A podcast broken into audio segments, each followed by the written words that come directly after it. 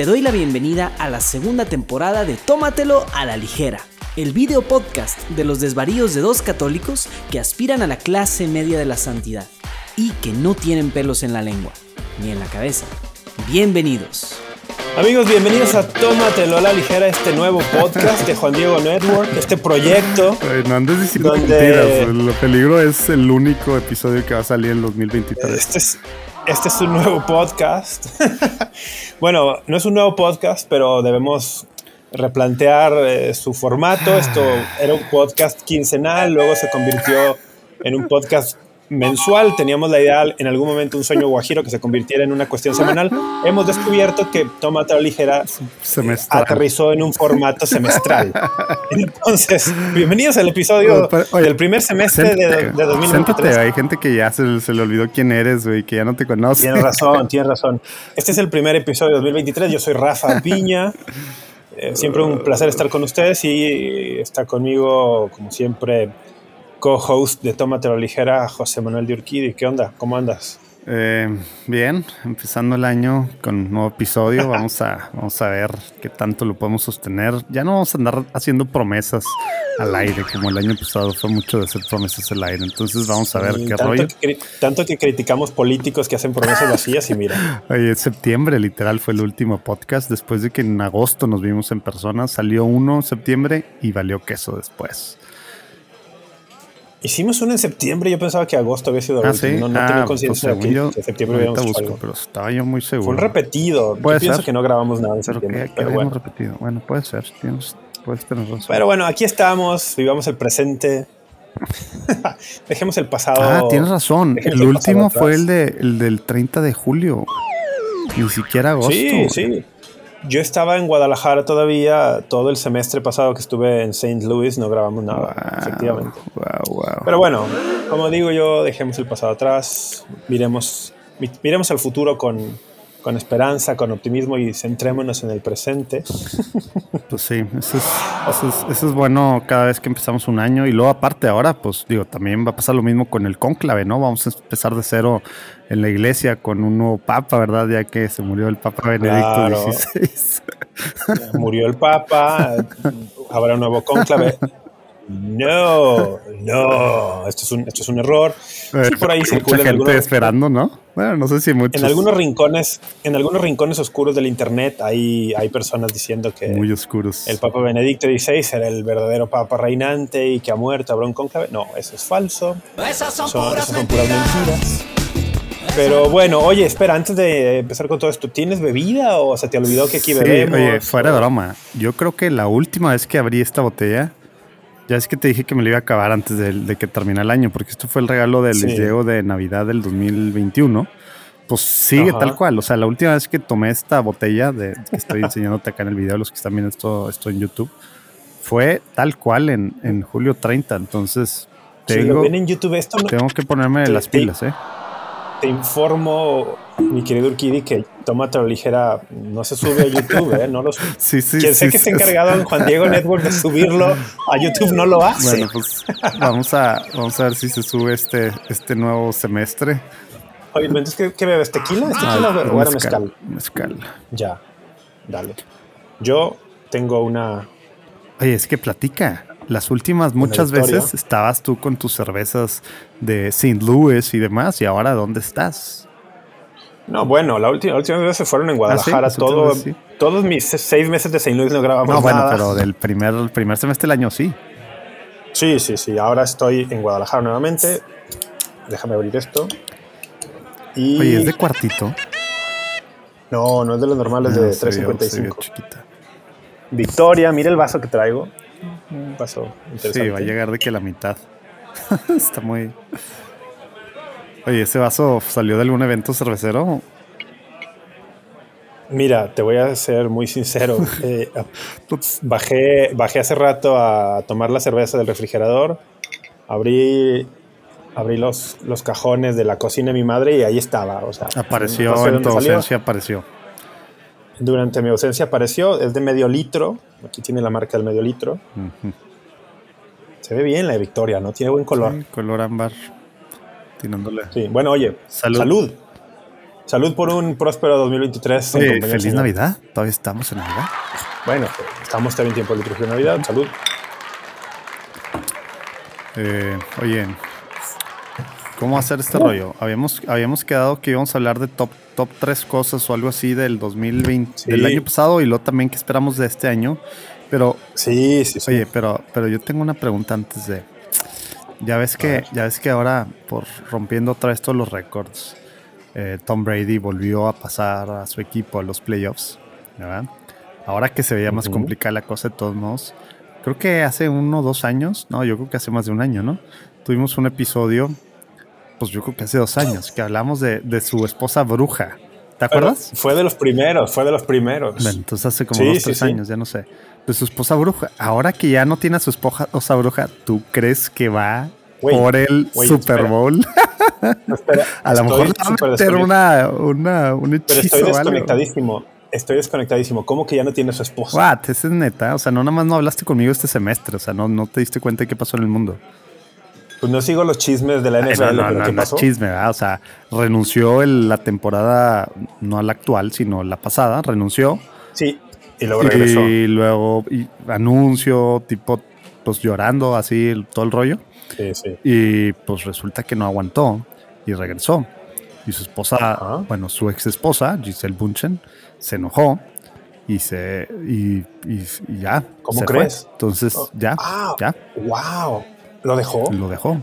Ya no tiene. Qué terrible. Ya no tiene a la Good Witch. ¿Te acuerdas que él decía que era una Good Witch y que, que hablamos de cómo Oye. los talismanes y todo ese rollo, y ella siendo No te- católica y, y todas esas Yo no cosas? tenía idea, ¿eh? No, no tenía idea de esto, pero me parece trágico, me parece trágico que una situación profesional, o sea, un hombre eligiendo su carrera profesional, digo, ignoro completamente la dinámica Sí, de cómo estuvo ya eso, ¿no? quería ver para dónde te ibas a meter en camisa. No, lo quiero, lo voy, lo, lo voy a sobresimplificar, porque independientemente de Brady y de su mujer, vamos, que los conflictos profesionales luego in- influyen mucho y afectan mucho las relaciones de pareja, ¿no? Los matrimonios. Claro.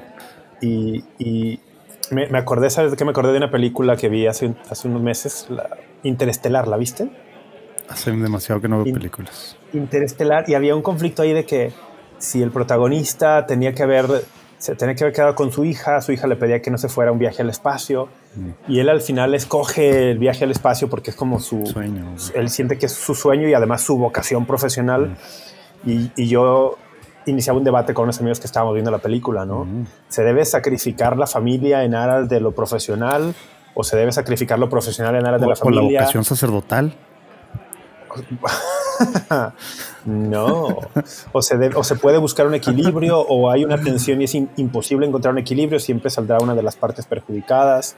Pues sí es buen, Son temas sí- sí interesantes, es buen, ¿no? buen, buen debate. Y más cuando, Pero o sea, este señor tiene, señor, ¿verdad? Está más grande que tú, imagínate. O sea, ya está grande.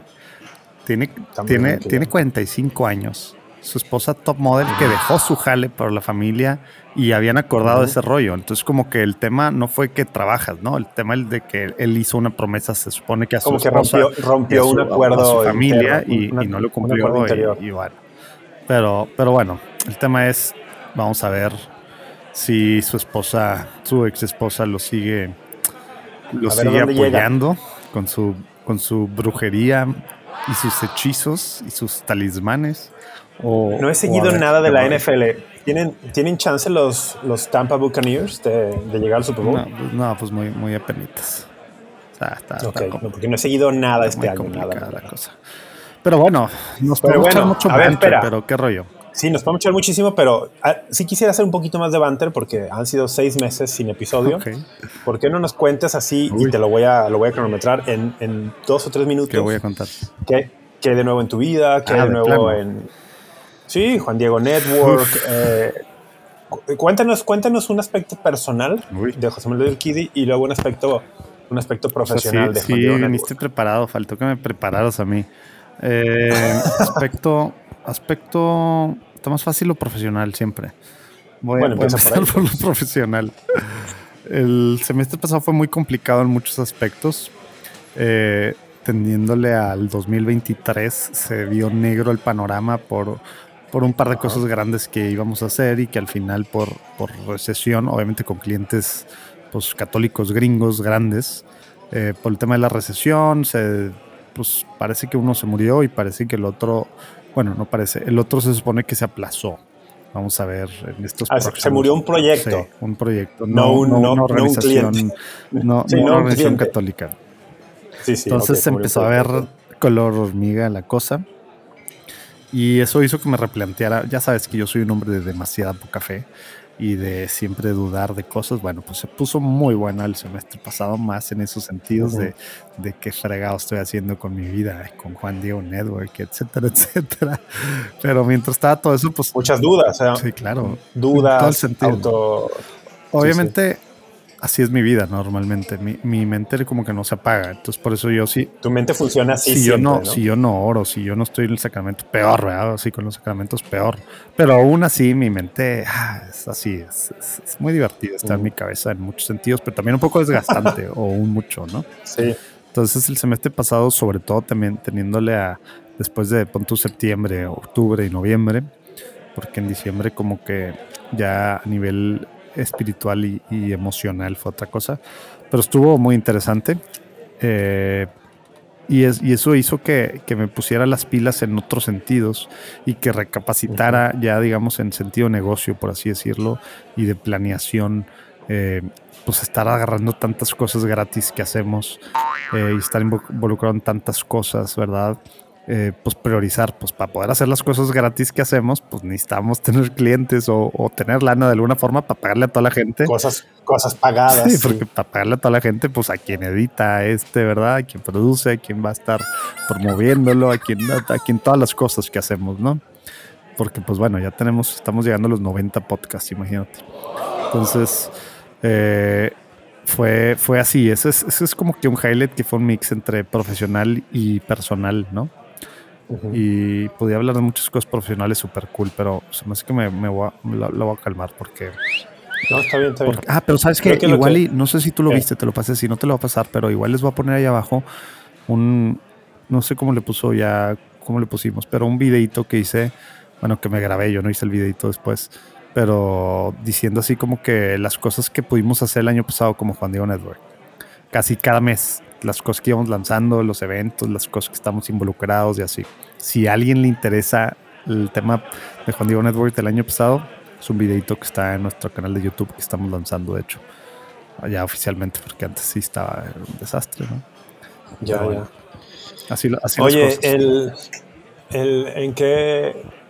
No porque no, no por querer hacer tómatelo ligera la autorreferencialidad, pero me imagino que esta situación que mencionas algo tuvo que ver en, en que no grabáramos también el episodio.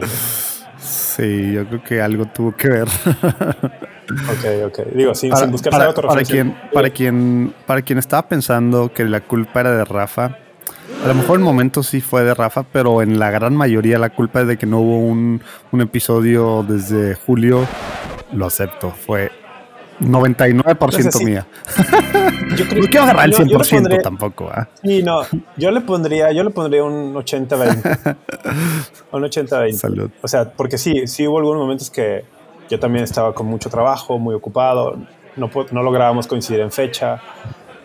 Eh, entonces sí, o sea, las, las, las actividades nos, nos comieron, ¿no? Sí. Bueno, pues buen highlight, buen highlight ahí, buen update también entre lo profesional o personal, bien, bien allí. ¿Tú qué rollo? ¿Nos vas a platicar algo o te vas a sordear? No, sí, podría, podría contar algo. En, en lo profesional podría decir que terminé el tercer semestre de la maestría, tres, tres, semestres de cuatro en, en el Aquinas Institute en St. Louis. Ah, fue un semestre académicamente muy pesado. siento que cada semestre que ha pasado ha sido más difícil que el anterior. Mm. Va subiendo el nivel y la intensidad. Y pues gracias a Dios terminó a nivel calificaciones muy bien, pero con muchísimo desgaste. Un gran desgaste emocional, un gran desgaste físico. A la par sigo haciendo alguna, alguna labor de trabajo, colaborando. Te, te iba a preguntar eso, si estuviste, porque los otros semestres de entre que estabas muy involucrado en la universidad, en la UP, pero luego también dabas un chorro de pláticas y cosas, ¿no? Que te invitaban. Pues no, un, ahora, ahora igual, un chorro. Ah, lo había limitado bastante. Eh, a un, en la UP sigo, no, estoy, no, di clase virtual, mm. lo cual fue un parote, me alivió muchísimo la carga, pero tengo otras, otras responsabilidades, ¿no? Menores, pero ahí están. Y en cuanto a apostolado, charlas y eso, la verdad es que muy pocas. Por ahí acepté un par de invitaciones virtuales. O sea, porque no te invitaban, ya pasaste de modo, ya te olvidaron o porque tú las rechazabas. Es una combinación de ambas. Creo, creo que creo que 70% estoy pasando de moda. Quizá, quizá 80% es que ya, ya pasé de moda. Y 20% que no tengo tiempo. Lo mejor es, Con todo y lo todo. mejor es que aceptamos, ¿verdad? Las cosas. No, sí, sí, la verdad. Y, y te digo algo, pasar de moda, fine by me, ¿eh? O sea, ningún problema. aún, aún así, este semestre hubo un gran evento presencial, el más grande que he ido en los últimos cinco años, yo Ah, creo. claro, ¿cuál pasaste Me- de moda, güey? Me invitó Esne, el sembrador, Sí, a su evento de que se llama CDJ, Congreso de Jóvenes, en Los Ángeles. Rentan el Centro de Convenciones de Los Ángeles, un evento que me comentan todos que antes de pandemia reunía 10.000 jóvenes. Y ahora fue el primero después de pan- pandemia. El primero presencial después de pandemia reunió algo así como 4.000, 5.000 jóvenes, que no deja de ser una cantidad muy importante. ¿Es la Me- foto, pues me que, ¿es la invitaron foto a- que tienes ahora en tu Twitter? Eh, sí, de fondo de Twitter y en algunas otras redes sociales tengo, tengo una Pues, foto. ¿Qué otras en- redes en sociales tienes? No me digas que ya estás en TikTok. Y en, li- y en No, bueno, LinkedIn, Instagram o finalmente. No, Instagram y Facebook. Pero sí, esa es, la, esa es una de las fotos. Entonces, ese evento pues también fue un highlight allí en, en octubre. Y eso a nivel profesional, ¿no? Am, me quedé un semestre, como digo, la ¿Por maestría, qué, por perfilando qué te ya. quedaste pensando después de lo de nivel profesional? ¿Ibas a compartir No, algo personal? Sí voy a compartir, no, pero me quedé pensando que este semestre también fue como de apuntar y, Mm. y planear la tesis que estoy empezando a escribir para, para poder graduarme en mayo ¿no? de la maestría. Necesito escribir una tesis. Entonces este semestre que entra, entre la carga académica habitual de las clases, más la tesis, más los exámenes, eh, los comprehensive exams, va a ser el semestre académicamente más pesado de mi vida. Entonces, Literal. oraciones, por favor, se agradecen. Sí, sí, lo más pesado. O sea, para quien se ve emocionado y que ya estábamos de regreso, O sea, yo podría grabar por ahí una vez cada 15 días, yo creo que sí. Vamos a ver. Bueno, y a nivel personal tampoco hay mucha novedad, pero bueno, voy a compartir algo personal que normalmente no, no comparto. Mm. Fue un semestre bien difícil porque conforme aumenta la presión laboral, académica, pues también la vida emocional, la vida espiritual empieza a, a tambalearse, ¿no? Y hay que buscar el equilibrio y tal. Entonces, por un lado fue un semestre muy bueno en lo espiritual, eh, muy, muy acercado a la misa, a la confesión, eh, a la oración. Fue un semestre en el que desde el verano empecé a, a percibir como, como una... Dios siempre está actuando en nuestra vida, ¿no? Siempre. Pero hay momentos en los que lo percibes más claramente que en otros. Porque Dios nunca dejará de trabajar en nuestra vida.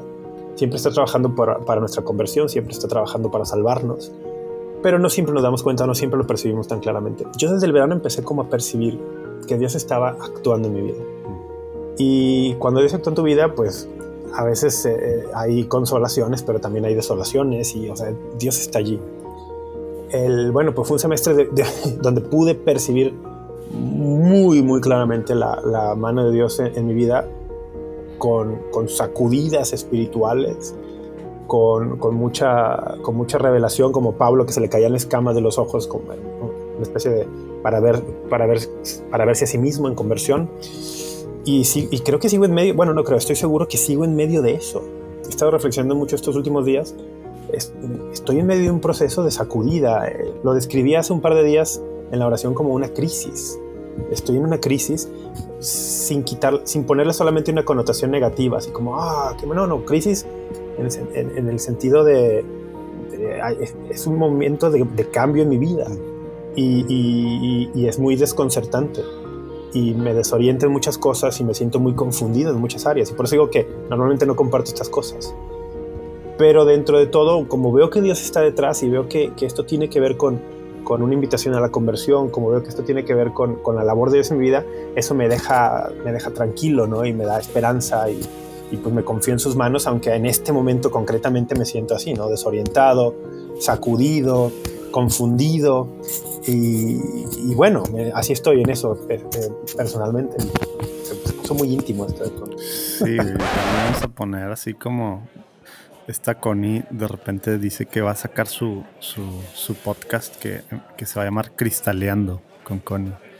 En vez de, en vez de ventaneando, va a ser así que cristaleando y los temas de los, los, chismes y demás de... Cristaleando suena como que va a ir a romper ventanas de coches para romper, bueno, para robar digo, cristaleando, era vitraleando, sorry, hasta que lo dijiste así me di cuenta que lo dije, que no lo dije, vitraleando. Y, ya, ya. Y, a lo mejor puede ser un invitado ahí para abrir tu corazón y, para, para que ella le, le escarbe todavía más. No sé, no sé. no lo sé. Oye, no, gracias. Bueno. Sí, hemos platicado un poquito estos, digo, no estos últimos seis meses, pero al menos este último par de semanas. Y bueno, pues estamos pidiendo por ti este proceso que, que, pues sí, porque aparte terminas y luego, ¿verdad? Terminas maestría y luego hay opciones de cosas y, demás. Y, y, bueno, es una, entra Rafa en un un semestre importante para, pues para, obviamente siempre es importante, como dicen, para el resto de tu vida, pero un semestre que pues, puede definir rumbos, ¿verdad? Entonces estás en nuestras oraciones, Rafa.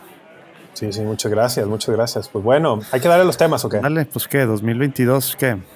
2022, te late si presenta, presento tú uno, luego yo otro y así vamos a hablar y si, el top y si latinamos a, digo, si, si, ¿cómo se dice? Si estamos de acuerdo, pues ya nomás le, hablamos. Porque no creo que, o sea, yo creo que alguno vamos a tener igual, ¿no? Sí, si de pronto tú mencionas uno y yo también lo tengo en mi lista, pues lo menciono y ya lo quitamos. uno, dos, tres. Ah, no. Yo tengo tres nada más. Yo puse uno, dos, tres. Uh, tengo cuatro yo. Ah, bueno, dale, entonces empieza tú a ver. Bueno. No necesariamente en orden de top, nada, simplemente queremos mencionar eventos de 2022 que Pero no, no, no quieres que diga mi lista, ¿verdad? O sea, nomás. No, vamos, suelta el primero, suelta el primero. Con, de 2022. o sea, estamos hablando, porque se me hace que ni lo explicamos. ¿Qué top tres eventos, eh, digamos, que afectaron o afectan la vida de la iglesia para bien, para mal, cosas relevantes, ¿no? Para la vida de la iglesia del 2022, básicamente, ¿no? Bueno, yo, yo no quiero dejarlo feo al final. Yo voy a empezar con lo feo, ¿ok? A ver. Entonces, para mí este fue un año terrible en tema de los abusos, del manejo sobre todo de abusos sexuales en la iglesia. Terrible. O sea, para mí, o sea, yo como lo hemos platicado algunas veces en este, en el, podcast eh, antiguo que teníamos, eh, eh, estaba muy emocionado con Vos Estis Lux Mundi, con, con, el, con el, libro 6, ¿verdad? del código nuevo, bueno, el nuevo libro 6 del código eh, Derecho Canónico y con, con, varias cosas que están pasando con, con esta reforma en estos sentidos del Papa Francisco. Y este año para mí fue, fue, fue gacho, principalmente por dos casos que dos personas súper encumbradas en diferentes niveles eh, y que el manejo ha sido terrible. Uno, que fue más para la primera parte del año, Sancheta, ¿verdad? El argentino, y a finales de año, pues Rubnik, ¿no? Los, los dos, terrible a mi forma de ver, por más que trato de dar beneficio por todas las dudas a cómo se manejó, por mí terrible el manejo. Eh, el manejo de, los casos. Principalmente a mí, a mí me afectaba Sancheta por, cómo se le dio mientras estaba a su juicio en Argentina, cómo se le dio un cargo en el Vaticano y no se le retiró y no se tal, tal, tal. A mí eso me, dolió mucho. Eh, pero luego ahora con Rubnik, mientras más sale información, cómo, cómo fue pues fue excomulgado por su propio, ya ves que él mismo dio la absolución a una persona con la que había tenido relaciones sexuales y, y la absolvió, ¿verdad? Que pues por y esa es una excomunión automática. Exactamente, la porque atenta con Pero él pide que le levanten la, la excomunión, digo, al menos tenía conciencia, ¿verdad? Porque pues bueno, dicen que es algo raro que alguien pida que se levante su comunión y aparentemente es algo, pues no normal, pero no demasiado raro que, que caigan en, bueno, si la, si la persona manifiesta arrepentimiento, se le puede levantar. Sí, se le levantó así tal cual, pero fue en el 2019.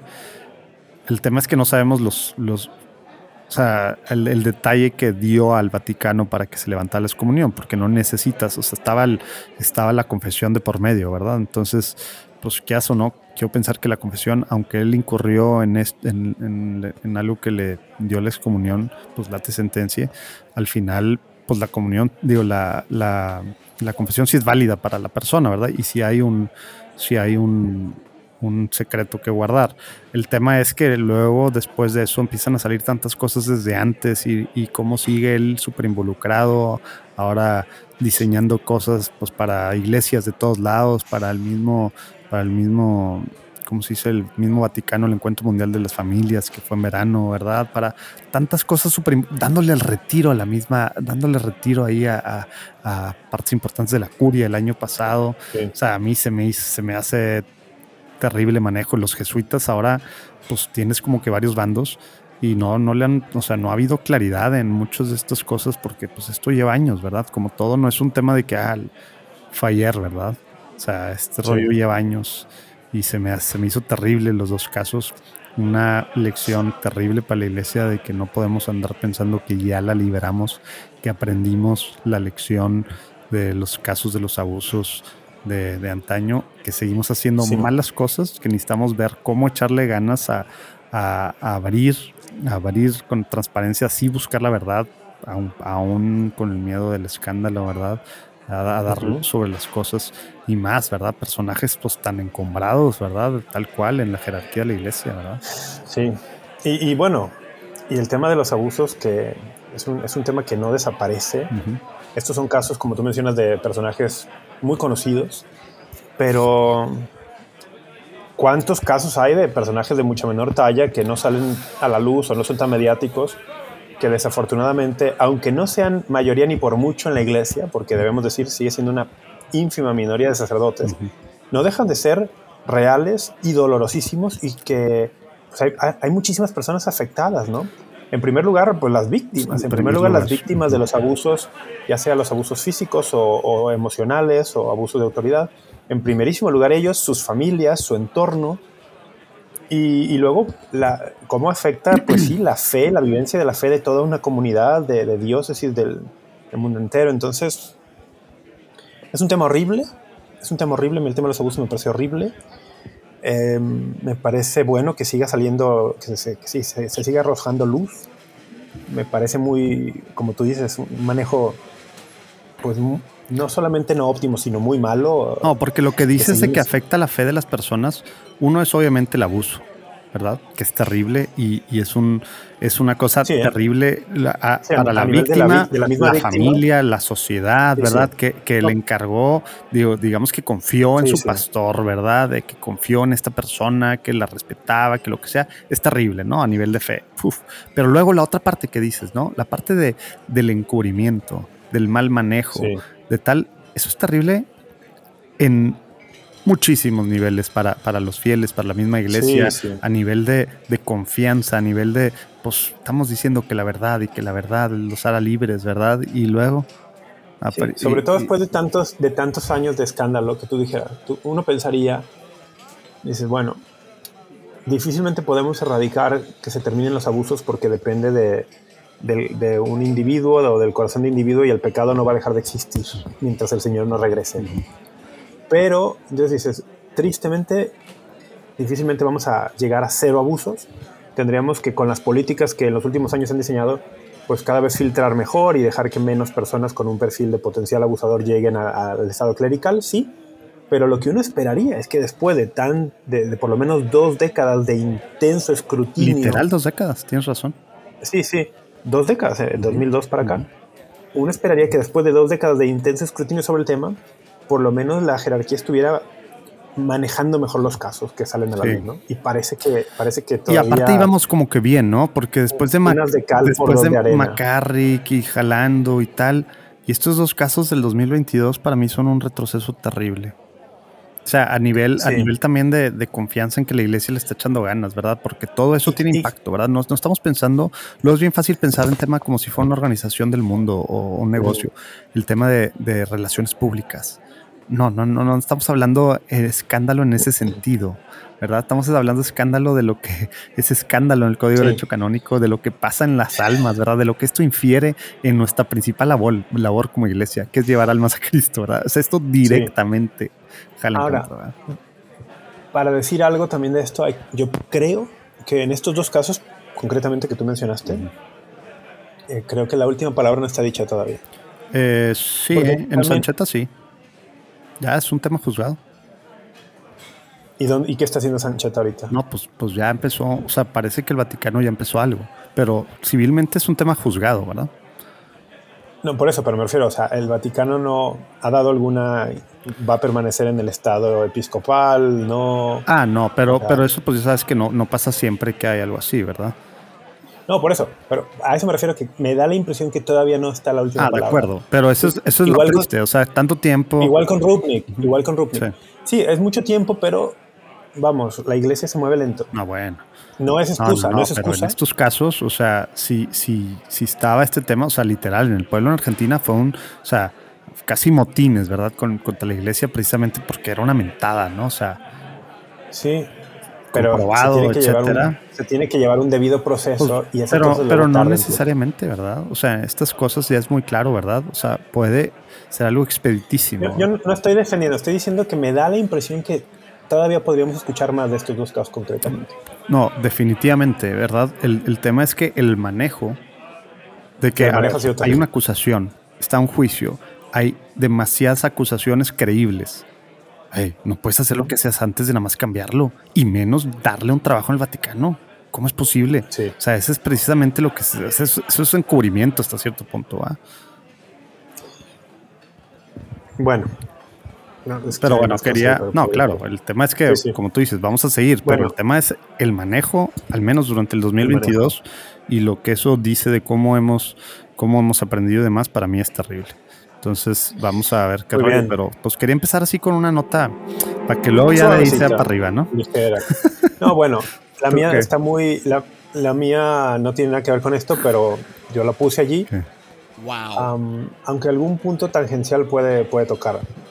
Eh, mi número 3 sería en St. Louis, en la arquidiócesis de St. Louis, en Estados Unidos, arrancó un proceso que se llama All Things New todas, todas las cosas nuevas o todo, todo es hecho nuevo. Y entre otras cosas, es una iniciativa en la cual se van a fusionar parroquias. Ah, y es, algo, es una iniciativa que en muchas diócesis de Estados Unidos y de Europa y de otros países del mundo está sucediendo. Y no es que necesariamente quiera yo hablar del caso de San Luis, sino que lo tomo como ejemplo para poner atención en un fenómeno global al que tenemos que acostumbrarnos los católicos a ver cada vez más común y que tenemos que hacer que esto nos lleve a la reflexión de dónde tenemos que ponernos, ponernos las pilas eh, en nuestra labor apostólica evangelizadora. Eh, concretamente, ¿cuál es la situación?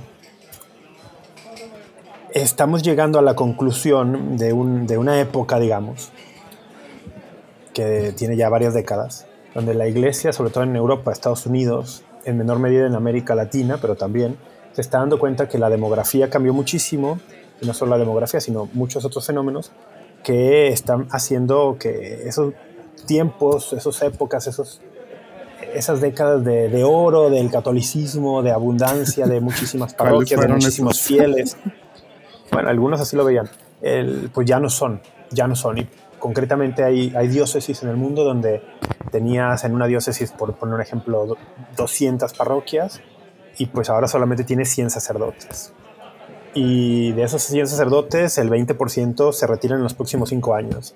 Y en el seminario tienes tres seminaristas y las comunidades tienen una bajísima asistencia a la Santa Misa. Unas cuestiones que, que dicen, ¿qué va a pasar? ¿no? ¿Qué vamos a hacer?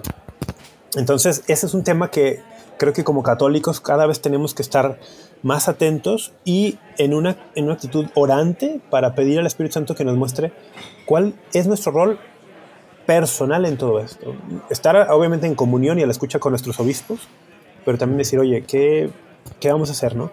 Estaba releyendo el libro del Apocalipsis hace un par de días y esto lo hemos mencionado aquí otras veces, ¿no? Las cartas a las famosas siete iglesias que aparecen al inicio del libro del Apocalipsis, estas iglesias, podríamos decir en términos actuales, serían diócesis. Y de esas diócesis, de la iglesia del siglo I, que eran muy importantes, no queda nada allí, ¿no? No hay cristianismo allí ya. Ah, que ni Éfeso y así, dices tú.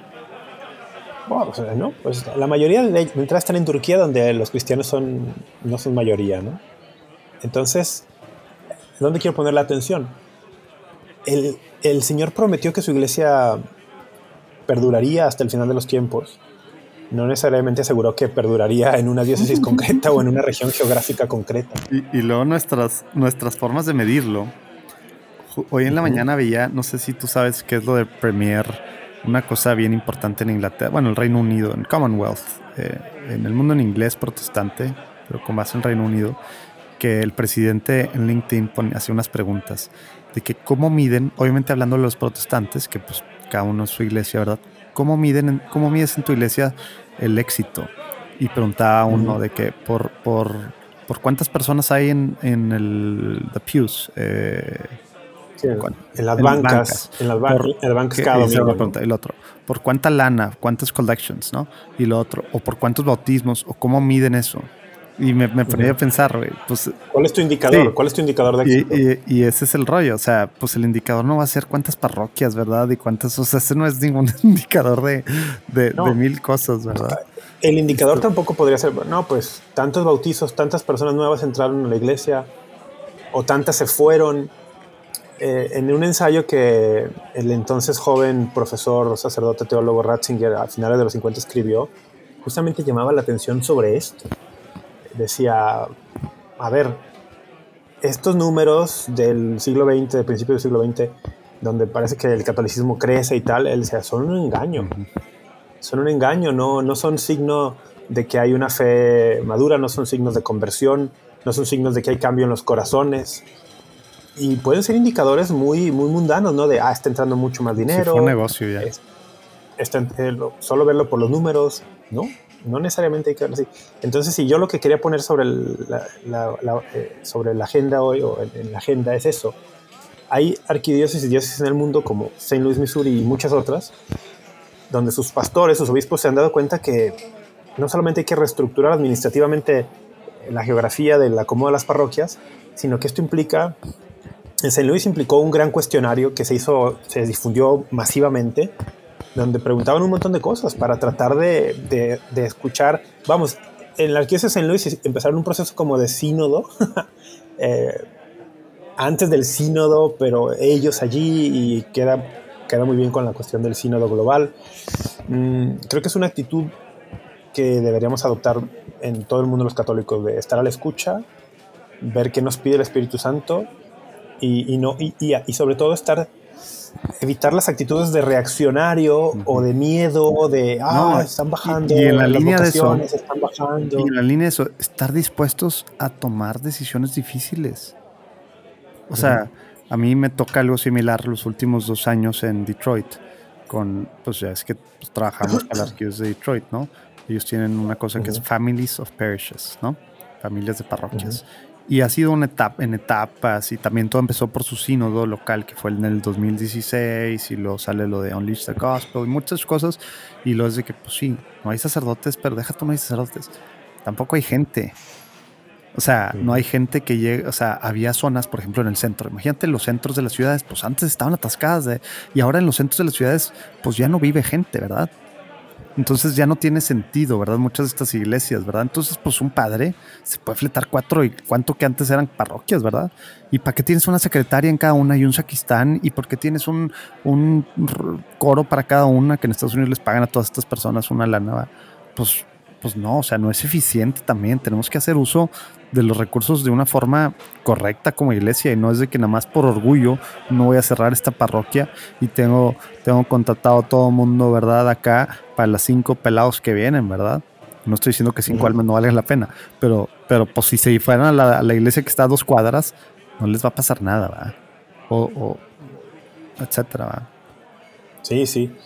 El, esto nos pone, en Estados Unidos está muy claro, en Europa también en México, el resto de América hispana, no, eh, empezaremos a ver cosas así en unas décadas. Sí, en unas décadas, ¿no? porque aquí seguimos abriendo parroquias en sí, ciudades, sí. ¿verdad? Como sí, sí. Cañón. Pero, por ejemplo, ese tema, yo lo veía en San Luis, decías, oye, cada cuatro cuadras hay una, hay una iglesia, ¿qué onda? Dice, bueno, es que en un momento nadie se imaginó que esto iba a parar. Había un boom de inmigrantes, los católicos estaban teniendo muchos hijos, se necesitaban, Ahorita en muchos lugares acá vas a misa el domingo y está a reventar y estamos construyendo parroquias porque nadie, nadie se pone a pensar que esto va a acabar. La demografía no miente. La demografía dice que en, unas cuantas décadas esto va, va, a declinar, ya está declinando de hecho, y va a declinar dramáticamente. exacto, tristemente mi generación para abajo, pues no estamos siguiendo, ¿verdad? Con, con, con pues pasando la fe a, nuestra, las generaciones que, que, ahorita son adolescentes, niños. Entonces, eso ya se empieza a notar y no van a ser demasiadas décadas. O sea, 5 o 10 años. No estamos, de entrada no estamos teniendo hijos. Bueno, para empezar. O sea, yo, yo, yo no estoy teniendo hijos. Sí, ya sé, nada, más por, nada más para apoyar el, crecimiento poblacional y con tu deber de pasar la fe deberías de tener hijos. Sí, solo por. Claro, es un deber cristiano. debería tomarme más en serio el, el, conseguir novia por el deber cristiano de tener hijos. De tener hijos. volver a empezar la campaña que empezamos hace, ¿qué? Dos, tres años. No. que no, recibía mails. De... Estaba bruto. ¿Alguna vez te enseñé algunos de esos mails? No, no, no. No. no. Qué bueno que no. ¿Recibiste mails? ¿Recibiste mails? claro que te dije, según yo te dije, sí te dije, recibí mails de gente. No vi No, pero no, no se me hacía correcto para ellas ni, ni, para ti. Como que la cosa era que fuera más orgánico de que, ah, va a esta iglesia y lo de que con Manu, a ver Manu, ¿cómo ves? Aquí está el currículum y cómo es que, y así como que tratando de ver que fuera más orgánico. Pero, qué cosa tan extraña. Pero, yo creo que es momento por el, por el bien de las próximas generaciones y de, de pasar la fe, de, de volver la campaña. ¿Cómo ven?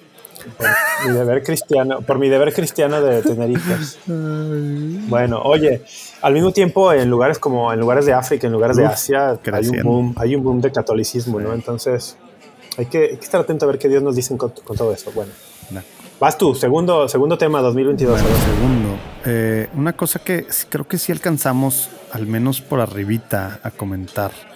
Eh, que, que, no fue tan importante o no se le dio tanta importancia, pero yo creo que va a ser muy importante y lo vamos a empezar a ver eh, los próximos años. La reforma de la curia. Es algo que, es algo que, que, en Papa, pues ya sabemos, ¿no? Parte de, de su mandato, como le dicen, ¿no? De eh, cuando estaban los cardenales ahí, a quién y qué se le iba a pedir. Mucho el tema de sí limpiar, ¿verdad? Y limpiar significaba varias cosas. El tema financiero era un tema muy claro, ¿verdad? Por eso también había rumores ahí de, la renuncia de, Benedicto, ¿verdad? Y obviamente el tema de los escándalos sexuales, ¿verdad? Pero también el tema simplemente de la reforma de la curia, de cómo se estaba manejando estos dinosaurios, ¿verdad? Allá adentro, en todo el sentido. Y sale en verano, pues predicate Evangelium, ¿no? Y, bueno, estuvo raro porque como que no hizo tanto, como que todo el mundo antes estaba esperando así por años y ya no sé qué, qué pasó con eso, ¿verdad? Como que no, no ha tenido tanto efecto así, pero sí se ve el ejemplo, o sea, sí se ve el efecto. Para empezar, pues el, el rol que agarra evangelización central eh, y, el Papa que lo agarra esa parte, ¿verdad? Y, bueno, Reino Fisichella, ¿cómo, cómo es el, ¿cómo le dicen? Proto, no sé qué. Eh, y, cómo va a ser súper importante, al menos poco a poco, ¿verdad? Porque tampoco cambiaron demasiadas cosas que algunos esperaban. Pero, pero ya empezó a haber este último semestre todavía más temas de laicos, ¿verdad? Y se supone que los próximos, pues, pues a lo mejor este año, ¿no? Que algunos de los encargados de, de dicasterios, ¿verdad? Presidentes y demás, pues ya están, ya están muy mayores pues pudiera venir, empezar a venir una oleada de, de, de laicos, ¿verdad? A, literal, ojalá en la curia, algo impensable, más allá de, ser el que te abría la puerta, ¿verdad? O la secretaria. Allí, puede estar mi futuro trabajo. Ándale. A ver, ya, papá Francisco, ya sabemos que escuchas, ya sabemos que escuchas. Bueno, Rafa no va a tener trabajo a partir de junio. No, claro que tengo. Yo tengo un contrato con la Universidad Panamericana. papá, creo que por, creo que por ti sí, sí desecha el contrato. Oye, ¿quién? Pero este semestre tomé una clase de Derecho Canónico esa no me la sabía. cool. Wow. Sí, sí, muy cool, la verdad, muy cool. Y además el profesor, un personajazo. Pero mi profesor me nos decía que decía, si alguna vez pueden trabajar en la curia romana, no lo hagan. y lo decía por muchas razones, pero una de ellas era el tema dinero. Ah, una de ellas. Te iba a decir que días el top 3, pero sí, ese es el top. Una de ellas es el dinero. Decía, ahí se, el Vaticano paga, paga muy mal. Entonces, a mí me gustaría tener un sueldo decente. Entonces, ¿Sabes el... Ahí, ¿quién fue? Estoy pensando, no sé si fue Juan 23, Pablo VI, o a lo mejor fue más ahora de que el mismo Francisco. ¿Has oído tú este chiste? O no sé si es chiste. Juan 23. La, anécdota. A ver, cuéntala, a ver si me estás leyendo la mente. que le preguntaron ¿no? a Juan 23 Santidad, ¿cuántas personas trabajan en el Vaticano? Ah, bueno, no, ese no. Ah, no, No, entonces ese no. no. Pero ese está bueno, ya termínalo para los que no lo han escuchado. ¿Cu- ¿Cuántas personas trabajan en el Vaticano? Dice el Papa. Creo que más o menos la mitad. Está buenísimo. Me puedo reír cada vez que lo escucho. No, el, el- el rollo de que el Papa, repito, no me acuerdo cuál fue, a lo mejor es algo súper reciente, ¿no? Pero de que, a ver, ¿qué onda con, con el sueldo del monseñor tal? Y lo, ¿qué onda con el sueldo del, del pues, asistente de no sé qué, que tiene cinco hijos? Y es de que, güey, o sea, no, no tiene sentido, ¿verdad? O sea, ¿por qué fregados el Ah, que no, tiene sí. cinco hijos? O sea, es laico, ¿verdad? Por- El Papa, Fra- el Papa Francisco reformó los sueldos en ese porque sentido, tiene, sí, pero todavía están muy, eh, muy así. Pero, pero como que son, pues claro, o sea, y luego más si salen como, si salen como tus amigos ahora, allá, como, como el ex cardenal, eh, Ah, etcétera, no, y- no. o como aún aparentemente Paglia, ¿verdad? Eh, ¿Verdad? Agarrando lana ahí para sus propias cosas. Pero bueno, Pero bueno, esos son bien. otros temas. Entonces me toca a mí, ¿verdad? Ah, bueno, No, se pues estaba hablando de esto, güey. Sorry. Oye, parte de esto importante que hemos, La reforma que de la hemos, curia, sí. que hemos estado nada más eh, diciendo que pronto y que pronto en todos nuestros últimos episodios. No, llevo yo como un año y medio diciendo que alguna vez le vamos a entrar y espero que si hay si hay un futuro en este 2023 de Tómatelo Ligera, si le entremos. Los juicios. Los juicios del Vaticano, neta, Pero espérate, espera, ¿este es otro no, es que es parte de la sigue reforma. Ah, Es que es de la parte de la las curia, cosas que, de las cosas a resaltar de que el Papa, sin pelos en la lengua y sin miedo, le ha entrado. Y el año pasado, mucha gente tenía sus pronósticos del 2022 de que iba a ser cuando se iba a dar, se iba a salir que era puro, puro show, los juicios. ¿Verdad? O sea, literal. Y nada. Van y siguen y le están dando con todo y se están defendiendo bien y se agarraron a buenos abogados, ¿verdad? El mismo Vaticano, a buenos fiscales, ¿verdad? Que traen los casos de, de Italia, están dándole duro con todos lados. También de repente ha habido regazones porque pues, son nuevos y todo este rollo es nuevo. Y es cosa humana, y, ahí- y es un proceso humano. Claro, entonces, sí. pero, pero neta, a mí eso me da mucha esperanza el tema de los juicios. ¿Cuál, cuál es el, el juicio más relevante ahorita? Es el de Bechu. No, pues es que no es, no es un juicio, ¿verdad? Bueno, no es, no es Bechu, eh, son, son, sí, son, do- dos- pero son 12, 11 personas, pero Bechu, Pero ese es el, o sea, se hizo una- un, un juzgado grande nuevo, ¿verdad? Para poder así, el- la lana que se le ha metido a investigadores, a, a ver todo, pues porque es terrible, ¿verdad? Que un cardenal esté involucrado en lo que aparentemente está en lo que se le involucrado, acusa, sí. Eh, etcétera, etcétera, etcétera, ¿verdad? Al final son temas de financier- financieros que, hijo eso. O sea, estás hablando de Sí. la lana de los fieles, ¿verdad? Usada en cosas, bueno, en algunos casos terribles, pero simplemente en cosas que no deberían de usarse, ¿verdad? Sí, Entonces, parte de la reforma de la curia, sin miedo, el Papa le ha dado. Y luego, por otro lado, pues de repente pues, se, echa, se echó justo Semana Santa con, con Bechu Cenó, ¿verdad? Y así, es de que, qué rollo, esto, el otro. Le levantó el secreto Vaticano para que no lo usara excusa. El- el- en, en el juicio, entonces para que ya no ande diciendo es que yo y el Papa y nos, el Papa es pues sí, somos amigos, ¿verdad? Y voy a seguir así como pastor atendiendo sus Y ovejas. soy, su, y, soy su, y soy su padre Exacto. espiritual y eso no significa que Pero no, le está metiendo no- toda la no fuerza le de la corrija. ley, ¿verdad? Y le y lo quitó de, de ser cardenal, ¿verdad? Le quitó todo. Me quitó los privilegios de. Entonces, a mí eso Es- está cool. Se me hace una muy buena Sí, señal De, dentro de la reforma de la curia. Muy bien. Bueno, pues yo el segundo tema de 2022 que resaltaría fue Desiderio Desiderabit. Ah, mira. Este documento que el Papa sacó ah, en junio, a finales de junio, el día de San Pedro y San Pablo, sobre la formación litúrgica del pueblo de Dios. El- me parece que es un documento también que ah, hay que detenernos, hay que ¿Le leerlo. entramos o no? Lo mencionamos. o sea, no, lo le entramos así a fondo como le entramos No, a tradiciones a ver, custodes, ¿no? ¿Verdad? A leerlo Sí. y eso no, no, no. No, no, No me no. acuerdo. O sea, esta, es- es- no, lo mencionábamos y tal, pero no, no le entramos. Pero esta carta es una carta apostólica. Eh, creo que vale mucho la pena que el- hay que ver si lo ponemos aquí en las notas del programa, poner la- el link, que la leamos, que la meditemos, porque la liturgia juega un rol central ¿no? en la vida del pueblo de Dios. Este semestre que terminó en, en Aquinas, tomé una clase sobre la Eucaristía con un profesor que es un top impresionante y pues me hizo reevaluar de por sí, debo, debo decir que sí, pues sí, gran parte de mi, de mi, de mi conversión o mi conversión en proceso, pues gira, gira o está centrada en torno a, la presencia real de nuestro Señor en la Eucaristía esta clase pues me hizo revivir y, profundizar y reavivar ¿no? mi amor por, por el Señor eh, presente en el sacramento, por la liturgia, comprender una nueva, con más profundidad estas cosas. Y eso me hizo pensar que necesitamos eh, leer esta carta apostólica para recuperar el lugar central, recuperar si es que lo teníamos y lo hemos perdido, o poner en el lugar central de nuestra vida cristiana eh, la acción litúrgica. Entonces, esto es decir, para mí fue muy importante que el Papa sacara esto y es una exhortación para que la leamos.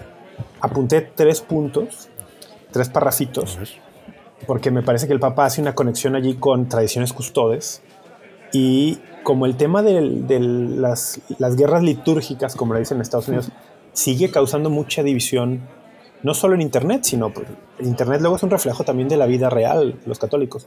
O sea, sí sigue causando mucha, mucha división la cuestión de, este tradicionalismo mal entendido, mal enfocado. Sí opone mucha, mucha resistencia al magisterio del Papa Francisco. Sí confunde a muchísima gente, jala a muchísima gente, les pone en una actitud, pues, de una actitud hostil ante el pastor, ante el vicario de Cristo. Eh, creo que la cuestión litúrgica tiene que ser revaluada por muchos de nosotros los puntos que tengo allí para mencionar, eh, los tengo aquí, los apunté.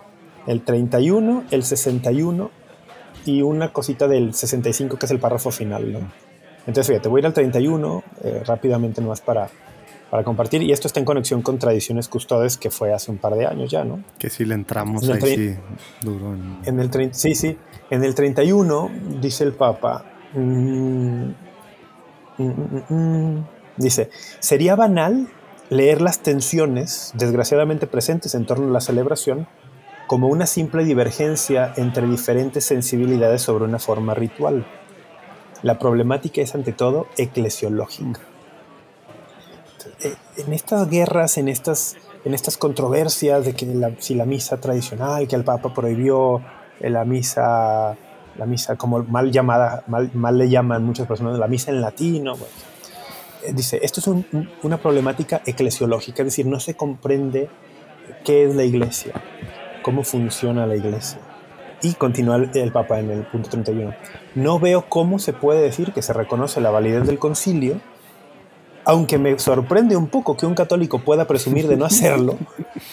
Dice, no sé cómo se puede decir que se reconoce la validez del concilio y no aceptar la reforma litúrgica nacida de la Sacrosantum Concilium que expresa la realidad de la liturgia en íntima conexión con la visión de la iglesia descrita admirablemente por Lumen Gentium. El, y reafirma al final del 31, ¿no? Como expliqué en la carta enviada a todos los obispos, me sentí en el deber de afirmar que los libros litúrgicos promulgados por los santos pontífices Pablo VI y Juan Pablo II, en conformidad con los decretos del, Vaticano II, como única expresión de la lex orandi del rito romano. esto lo habían mencionado en, en tradiciones custodes y en la carta que acompañaba esto es un tema que muchas personas están pasando por alto. Y ahora que falleció Benedicto XVI, eh, muchos comentaristas decían, no, bueno, ¿cómo? Que Benedicto XVI había sacado el motu propio Sumorum Pontificum y luego Francisco sacó tradiciones custodias revirtiendo Sumorum Pontificum, fue una falta de respeto, no sé qué. Aquí el Papa está diciendo claramente, ojo, la única expresión de la lex orandi del rito romano está en los libros litúrgicos promulgados por Pablo VI y por Juan Pablo II. No hay vuelta atrás. En el punto 61 lo vuelve a decir. En el punto 61 lo vuelve a decir. Y es algo que yo mismo he estado reflexionando mucho. Creo que no se ha reflexionado lo suficiente. Déjame te lo leo rápidamente. En el 61 vuelve, a, vuelve al mismo tema. Mm, mm, mm. Fíjate, dice más o menos a mitad del párrafo. El, la forma ritual que los padres conciliares, está hablando del Vaticano II, cum Petro y sub Petro, sintieron la necesidad de reformar, aprobando bajo la guía del Espíritu Santo y según su conciencia de pastores, los principios de los que nació la reforma. está diciéndonos, la reforma es fruto de la reflexión en Sacrosanctum Concilium, o sea, da un fruto después, porque la reforma litúrgica, los nuevos libros litúrgicos no, no, salieron de, no los promulgó el concilio. El concilio promulgó Sacrosanctum sí, Como el catecismo tampoco lo promulgó el concilio, ¿verdad? Ah, pero es un fruto de, Es un fruto de. Años después. Entonces, dice el Papa, él dice, por eso escribí tradiciones custodes para que la iglesia pueda elevar en la variedad de lenguas una única e idéntica oración capaz de expresar su unidad. Esta unidad que, como ya he escrito, pretendo ver restablecida en toda la iglesia de rito romano. El Papa está diciendo en el punto 61 que él pretende ver restablecida una unidad de praxis litúrgica en toda la iglesia de rito romano y para él esa unidad significa que todos en el rito romano celebren con los libros aprobados por Juan Pablo II, bueno, Pablo VI y Juan Pablo II. Yo leo esto de una manera bien interesante, o sea, a pesar de que, eh, por ejemplo, el, misal previo, que es el misal de Pío V, con muchas reformas, fue reformado muchísimas veces, pero bueno, el misal de Pío V promulgado en 1570, eh, que estuvo en efecto 400 años. Luego también es una mentira, ¿no? Esto de Mass of the Ages, la misa de siempre. A ver, e-, ese libro es de 1570 y, fue reformado y, un, y el, libro del 61 no se parece nada al del 1500 y cacho. Exacto, o sea, fue, reformado un montón de obviamente se parece en, igual que se, parece, a la iglesia, digo, al, rito actual. No, no. Pero, no, sí se parece. Pero, con demasiadas reformas igual. Fue reformado tan cercano como en el 61, ¿no? Y incluso, sí, bueno, eh, pero el punto es, Mm, hay personas eh, que después de tradiciones custodes, en algunas diócesis sí, hubo sí, impactó de alguna manera la celebración con los libros de Pío V, de San Pío V, sí. En muchísimas diócesis no hubo, gran, no hubo gran cambio, se sigue celebrando, se, se, sigue concediendo el permiso de esas comunidades, pero a mí sí me da la impresión de leer Tradiciones Custodes, la carta que acompañó a Tradiciones Custodes y Desiderio Desideravi, que la intención del Papa es decir, hey, Ojo, la intención de los padres conciliares, la intención de, San Pablo VI, es que el rito romano sea celebrado así. Es un deseo de la iglesia que todos celebremos en unidad en el mismo rito.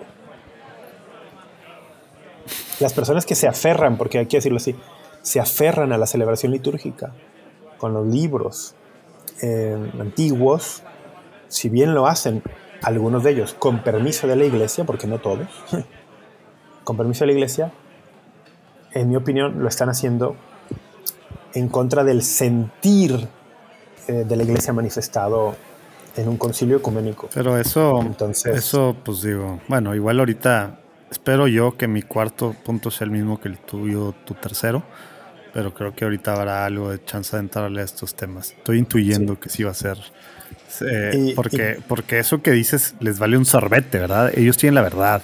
Eso de que están yendo en contra del concilio, están yendo en contra de, lo, de lo que está diciendo en estas últimas dos, o sea, en Desiderio y no son las últimas dos, pero, y en, o sea, con orgullo portan ese estandarte de que claro que están en contra. Sí. Y, y Desiderio, Desideravi en su último punto, en el 65, trae una línea bien interesante, ¿no? Dice, abandonemos las polémicas para escuchar juntos lo que el Espíritu dice a la iglesia. Mantengamos la comunión. Es una llamada, una llamada que debería interpelarnos a todos. Me, dan ganas de entrar a debate y hacerle de abogado al diablo sobre estos puntos, pero creo que no es el momento. Luego, luego, no tenemos, no tenemos estaría interesante entrarle. Pero Dale, pero, vas, con bueno, sí está, nunca se me ha ocurrido meterlo en los top, pero como tú dices, algo súper importante para, para estos tiempos y pues bueno, no para estos tiempos, para el ser católico, la liturgia, ¿verdad? Oye, yo, mi, tercero, algo que, que justo antes de, entrar te platicaba, y esto va a ser trampa porque va a ser una de mis, eh, por un lado, las, las, cosas del 2022 y, y al rato más voy a, sí, súper, súper cortito en 2023 también. Pero, pero el sínodo de la sinodalidad, nombre tan horrible que escogieron, eh, pero, pero neta, para mí, en lo personal, eh, y lo que he visto en la iglesia durante este proceso de escucha, como, como le llaman, que mucha gente pues no entiende, mucha gente rechaza, mucha gente pues nomás ve todo lo malo. Yo, como te platicaba antes de, de grabar, veo como un pasote para la iglesia que tú hace ratito decías, es que la iglesia es lenta, es que la iglesia, y pues claro, así es y así ha sido. Pero acá sabes que veo, esto de que, de esto evangélico, de, estar, pues, de, salir, ¿verdad? Y esto que hacían los primeros cristianos, eh, bueno, los primeros cristianos, los primeros muchos siglos. Y luego esto que el Papa nos ha estado llamando en este pontificado mucho, ¿verdad? A ensuciarnos las manos, a, salir a las periferias, a, estar allá afuera, ¿verdad? O sea, básicamente back to basics, ¿no? Tal cual a los evangelios. Lo he visto demasiado en este sínodo. Pudiera yo enlistar muchas cosas que yo digo, wow, eh, son un desastre en, la ejecución a lo mejor, en cuanto a en la organización, la organización y, así sobre todo. Pero ah, para mí es una cosa, no sé cómo definirla, pero brutal dirían los españoles, el, el ver a la, a la iglesia dejar la planeación, dejar los comités, dejar la burocracia y, vamos a ensuciarnos las manos en el buen sentido, de ensuciarse las manos, eh, a escuchar, a hablar, a estar ahí afuera. Que el plan, que quién sé qué, que sobre la marcha resulta que va a tener un año más, que se va a extender, que no sé qué rollo, que el proceso este, ahora vamos a meterle esta fase y ahora este rollo, porque pues necesitamos escuchar más, platicar, dialogar, estar ahí afuera. Se me hace algo único, una oportunidad. Oye, wow. Es el deseo del, es el deseo del Papa que expresó en Evangelii Gaudium de decir, prefiero una iglesia que lo está repitiendo, herida, repitiendo.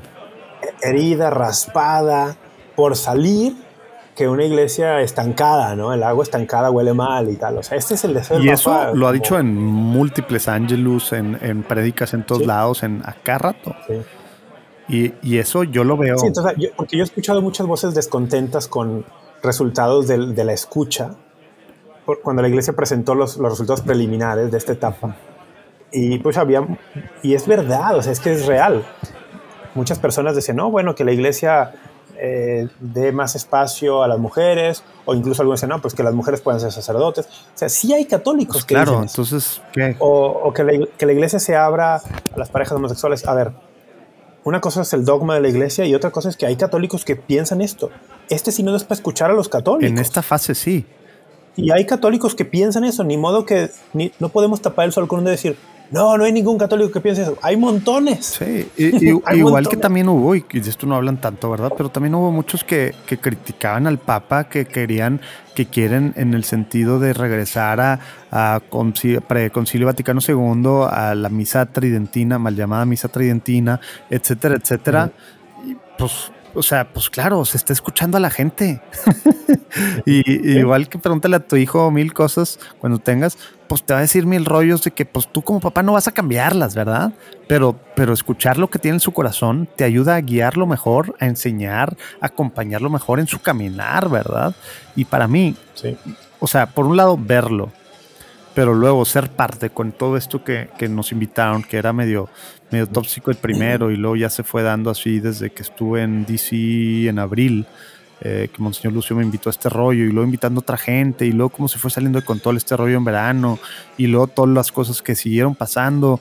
Se está armando un rollo desordenado en el buen sentido, que el Espíritu Santo está guiando y no personas con agendas, con políticas como también quieren poner, pero es que muchos de estos análisis, yo he visto al menos, o de estas objeciones o de estos juicios, pues como mil otras cosas, son del mundo americano o del mundo, eh, pues sí, sobre todo el mundo americano, ¿verdad? Que obviamente no les entra en la cabeza. Es un tema súper burocrático la iglesia en Estados Unidos, es un tema súper así, estructura jerárquico, mil rollos, es un tema de, de mil cosas así. Y el Papa quiere escuchar a todo mundo y quiere ver qué rollo con esto y no perder tiempo en eso. Entonces yo creo que muchas cosas sí están siendo atropelladas en el, en el buen sentido. Hay que aventarse y ensuciarse, como decías de Evangelii Gaudium. Para mí eso no nos damos cuenta ahorita y, y, hay muchas críticas. Y yo mismo puedo criticar varias cosas, obviamente. Pero, pero después vamos a ver que esto está haciendo un parteaguas de abrirnos, porque hace ratito platicamos de cómo tu ejemplo de, lo que estás viviendo en St. Louis, ¿no? De las iglesias, eh, y podemos hablar de, cerrando las parroquias, etcétera, o juntándose, etcétera. Esto nos está obligando a estar ahí afuera, dialogando, escuchando, acompañando y orando con ellos, porque luego la gente, toda la parte espiritual que hubo para, de, oración para la síntesis, que fue una cosa súper tremenda, luego estaría padre platicarlo, ¿no? Y la etapa en la que estamos ahorita, ¿verdad? Bueno, esto ya es 2023, pero, pero para mí es una cosa que no, he, que, no, que no me ha tocado al menos estudiarla en la iglesia, a lo mejor al principio sí, no sé, y que se me hace, digo, no conozco, no soy experto en historia de la iglesia, eh, pero, pero al menos eh, en, la historia moderna, esto, tomando en cuenta todo lo que hemos platicado aquí, se me hace que nos está realmente, como iglesia, los que le están queriendo entrar, hacer que salgamos, que ya no estemos en la iglesia esperando que vengan, que salgamos a escuchar, a acompañar, a hablar del amor de Dios por sobre todas las cosas. ¿verdad? Es Aparecida. Esto es mucho, es, mucho lo, es mucho lo que Aparecida nos dijo. Hay que ser discípulos primero y luego ser misioneros. Y, hay que recordar que el Papa Francisco, siendo el, cardenal, arzobispo de Buenos Aires, pues participó muy activamente en, la conferencia Aparecida y en la redacción del documento. Y el paradigma de Aparecida era muy claro, ¿no? Hay que ser discípulos y misioneros. Una parroquia misionera, cambiar el paradigma de que el párroco está sentado esperando que la gente venga para que el párroco salga junto con la comunidad parroquial a buscar al alejado, a buscar al que no viene. Eh, Aparecida fue hace 15 años, ¿eh? Aparecida fue hace 15 años y pues yo te pregunto a ti y a los que nos escuchan, ¿cuántas parroquias en, en México, en Estados Unidos, en Latinoamérica conoces que, han adoptado el modelo misionero, el modelo en salida. No, ha sido lo contrario. Cierro parroquias, pero sigo con las. Pero ya mínimo abro las puertas para que entren, ¿verdad?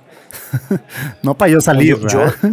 Yo, conozco poquitas parroquias que han intentado adoptar un, cambio de, paradigma para volverse parroquias misioneras. La gran mayoría siguen en la mentalidad de, administrar la abundancia, ¿no? pues viene mucha gente a misa el domingo, eh, mucha gente pide sacramentos eso es una falsa ilusión, eso no va a durar por siempre. Tenemos que convertirnos en parroquias misioneras, en comunidades misioneras, que salgan en salida. El que sigue pensando en administrar la abundancia, por, no sé por qué se me ocurre esta frase, pues es, un error. Prosperity Gospel sonaste. Sí, sí, pero lo, lo ves porque así lo piensan, ¿no? De no, pues mira, las misas están llenas, la gente pide un montón de sacramentos, sí es verdad. Pero son muchísimos más los que no están viniendo a misa, son muchísimos más los que no conocen a Cristo, son muchísimos más los que hay que salir, hay que salir. Pues bueno, ese era, ese era tu segundo. No, ¿no? fue mi tercero, porque estoy esperando que ah. mi cuarto sea igual que tu tercero. Ah, es que tú empezaste, claro. Bueno, mi tercer tema de 2022, evidentemente, y espero que supongo que coincidimos ahí, es el, lo que sucedió el, el último día. Estamos en el mismo canal, yo también. el último día de 2022, 31 de diciembre de 2022, quedará en la historia como el día que, si no me equivoco, a las 9.04 de la mañana, tiempo, tiempo del Vaticano, eh, falleció Benedicto XVI. Y para mí, pues ese será el... Es, interesante, ¿no? Que sea el último día de 2022, o sea, cierra 2022, marca el año. Y, bueno, ahí sí que le podríamos dedicar un episodio entero, o dos, o tres. Hay que tratar de limitarnos porque tenemos que hacer este episodio en algún momento que termine. Pero el hecho de que eh, el Papa Ratzinger haya fallecido, pues sí. A ver, ¿por qué le dices Papa Ratzinger? No, bueno, por decir de alguna forma, puede ser el Papa Benedicto XVI, así como puede ser el Papa Boitigua. No, no, no, no, no, tengo, no, hay, no, hay, no hay jiribilla, no hay jiribilla. No te pongas en la, en la hermenéutica de la sospecha. Lo digo porque de seguro hay quien escuchó y sí le saltó por alguna razón o simplemente por ah. desconocimiento es de que pues a lo mejor hay una razón, mejor hay que aclarar. No, no, nada, nada, ninguna. Entonces, eh, estaba pensando tantas cosas. Una, que el Papa Benedicto estuvo más tiempo en calidad de obispo emérito de Roma que lo que estuvo en funciones. no he pensado estuvo en funciones como obispo, como obispo de Roma. Es impresionante. O sea, él estuvo casi 10 años de obispo emérito porque la renuncia fue en 28 de febrero de 2013. O sea, se quedó a, a dos meses de cumplir 10 años de haber renunciado. Y en, y en función de su pontificado duró del 19 de abril de 2005 al 28 de abril de 2013. O sea, dura ni siquiera ocho años. Eh, increíble, ¿no? O sea, eh, yo creo, bueno, casi me atrevo a asegurar que ni él mismo pensó que sería así. No, pues cuando, cuando renunció era por cansancio y porque ya no podía, ¿no? Todos pensamos que ya iba a durar dos años y se iba a morir. Yo, yo, yo creo que él mismo pensaba, no sé, cuatro o cinco años, no sé. Duró más tiempo siendo obispo emérito o papa emérito que papa en funciones. Entonces, una cosa bien, bien, bien, interesante ahí. Y luego ya todo lo demás, ¿no? Para mí Benedicto XVI, y voy a entrar un poco al tema personal, es, el papa que acompañó mi proceso de maduración en la fe, porque cuando él es elegido en 2005, justo yo estoy en un momento en mi vida en el que estoy empezando a conocer la fe, empezando a tomarme eh, como en serio mi rol de cristiano, cuestionarme qué significa ser cristiano en el mundo, qué significa para mí. Empiezo a formarme en la fe y, esto coincide justo con la muerte de Juan Pablo II, con la elección de Benedicto XVI, y es el Papa que acompaña, pues mis primeros, vamos a decirlo, mis primeros siete años, ocho años, su pontificado. ¿Qué, fue lo primero de él que, que, te acuerdas que te guió? ¿Algún libro, alguna homilía, algún, o sea, de Ratzinger o ya Papa? ¿Te acuerdas así, resalta? Digo, obviamente de hablar de los top dos, pero, pero en ese momento tuyo. Sí, yo, yo a él no lo conocía porque yo en, yo en 2005 estaba empezando a informarme de, la cuestión católica, estaba empezando a interesarme por la Biblia, estaba empezando a interesarme por conocer la doctrina. Entonces, yo a él no lo conocía, no sabía en 2005 o antes de 2005 que existía una congregación para la doctrina de la fe, o sea, así era mi nivel de ignorancia, ¿no? Entonces no sabía quién era el cardenal Ratzinger. Yo me enteré que él existía cuando murió Juan Pablo II y que él celebró la misa de las exequias. Y, que lo seguí, lo seguí muy de cerca, ¿no? Porque a mí la muerte de Juan Pablo II me impactó mucho, porque como a todos, ¿no? Bueno, como muchos de, cierta edad, pues era el papa de toda la vida. abuelito, tal cual. Era el papa de, toda la vida. Eh, a mí sí me había llamado la atención su pontificado en cuanto a redirigirme un poco la mirada a la fe, o sea, sí había influido en algo. Y entonces la, la homilía que, que da el cardenal Ratzinger cuando muere Juan Pablo II en la misa de exequias, recuerdo que sí dije, wow, yo no me había escuchado una homilía ni siquiera cercana a esto, ¿no? Eh, hablando con una claridad, con una profundidad. Creo que esa homilía lo puso en el mapa para mí. Y luego, pues unos días después fue elegido. Y entonces decía, ah, mira, el, el, cardenal que dio la, la homilía en la, en la misa. Y me, entonces yo inmediatamente me volví como un fan, ¿no? De, a ver, vamos a ver quién es este hombre. Y ya empecé a leer que era pues, había estado desde principios de los 80 como, como el, guardián de la doctrina y que luego había participado súper activamente, súper joven en el Concilio Vaticano II, que era un teólogo pues, con un nivel reconocido por todos. empecé. Eso fue lo primero. Y, y, después, ¿qué fue lo primero que leí de él? Leí El espíritu de la liturgia. Ah, sí. Y me impactó, y me impactó profundamente. ¿Por qué fue lo primero que leíste de él? Porque fue lo primero que cayó en mis manos. O sea, yo empecé a buscar cosas de él y me hubiera gustado leer primero la introducción al cristianismo. Sí, hubiera, hubiera pensado que... No, no, no, sabía yo que existía y no cayó en mis manos. Cayó en mis manos el espíritu de la liturgia. Y lo leí, me impactó impresionantemente, me, me, formó mucho. Y, y, aparte yo, no sé, también a partir de mi, como de mi tomarme más en serio la fe, la liturgia siempre tuvo un rol central. El, entonces no sé, como que sentí una conexión, una afinidad intelectual, espiritual inmediata con él. Mm. Y acompañó pues mis primeros años, ¿no? De, formarme, de tomármelo en serio, de empezar a ir a misa con más conciencia. Acompaña mi camino de dejar mi trabajo, digamos, en el mundo como ingeniero y, mi labor apostólica y, mis primeros años, mis años en, en María Visión. O sea, para mí es el Papa su papado es el que, el que siempre voy a recordar como esos primeros años de, de, esta, de esta nueva etapa de mi vida, ¿no? Y en ese sentido, pues muy importante. El, también pensaba, y ya te doy la palabra ahorita, pensaba también, una amiga me decía el otro día, oye, ¿cómo estás triste porque murió y tal? Y me di cuenta que no, que no estaba, que, su muerte vamos, como lo veía ya muy mayor y unos días antes habían anunciado que estaba muy delicado, no me tomó tan sorpresa. Y, pienso que también es por el hecho de... Distinto hubiera sido si fuera un papa en funciones, ¿no? Creo que el shock hubiera sido mayor para mí. Creo que para mí el gran shock de su pontificado fue más que su muerte, porque ya no estaba en funciones, cuando renunció. Esa fue la gran sacudida, ¿no? Y, creo que viví más un duelo en aquel, en aquel 2013, el duelo de, tener que hacerme la idea de que ya no era el Papa. Creo que viví más duelo en aquel 2013 que lo que, vi, lo que estoy viviendo ahora con su, con su muerte. Entonces, bueno, hay muchísimo más que se puede decir ahí, pero bueno. Oye, a ver, nada más, ya me imagino que tú has leído muchas cosas de Ratzinger y de, y bueno, del Papa Benedicto. Alguien que no ha leído nada, ¿cuál crees tú que debería ser la primera cosa que, deberían de leer?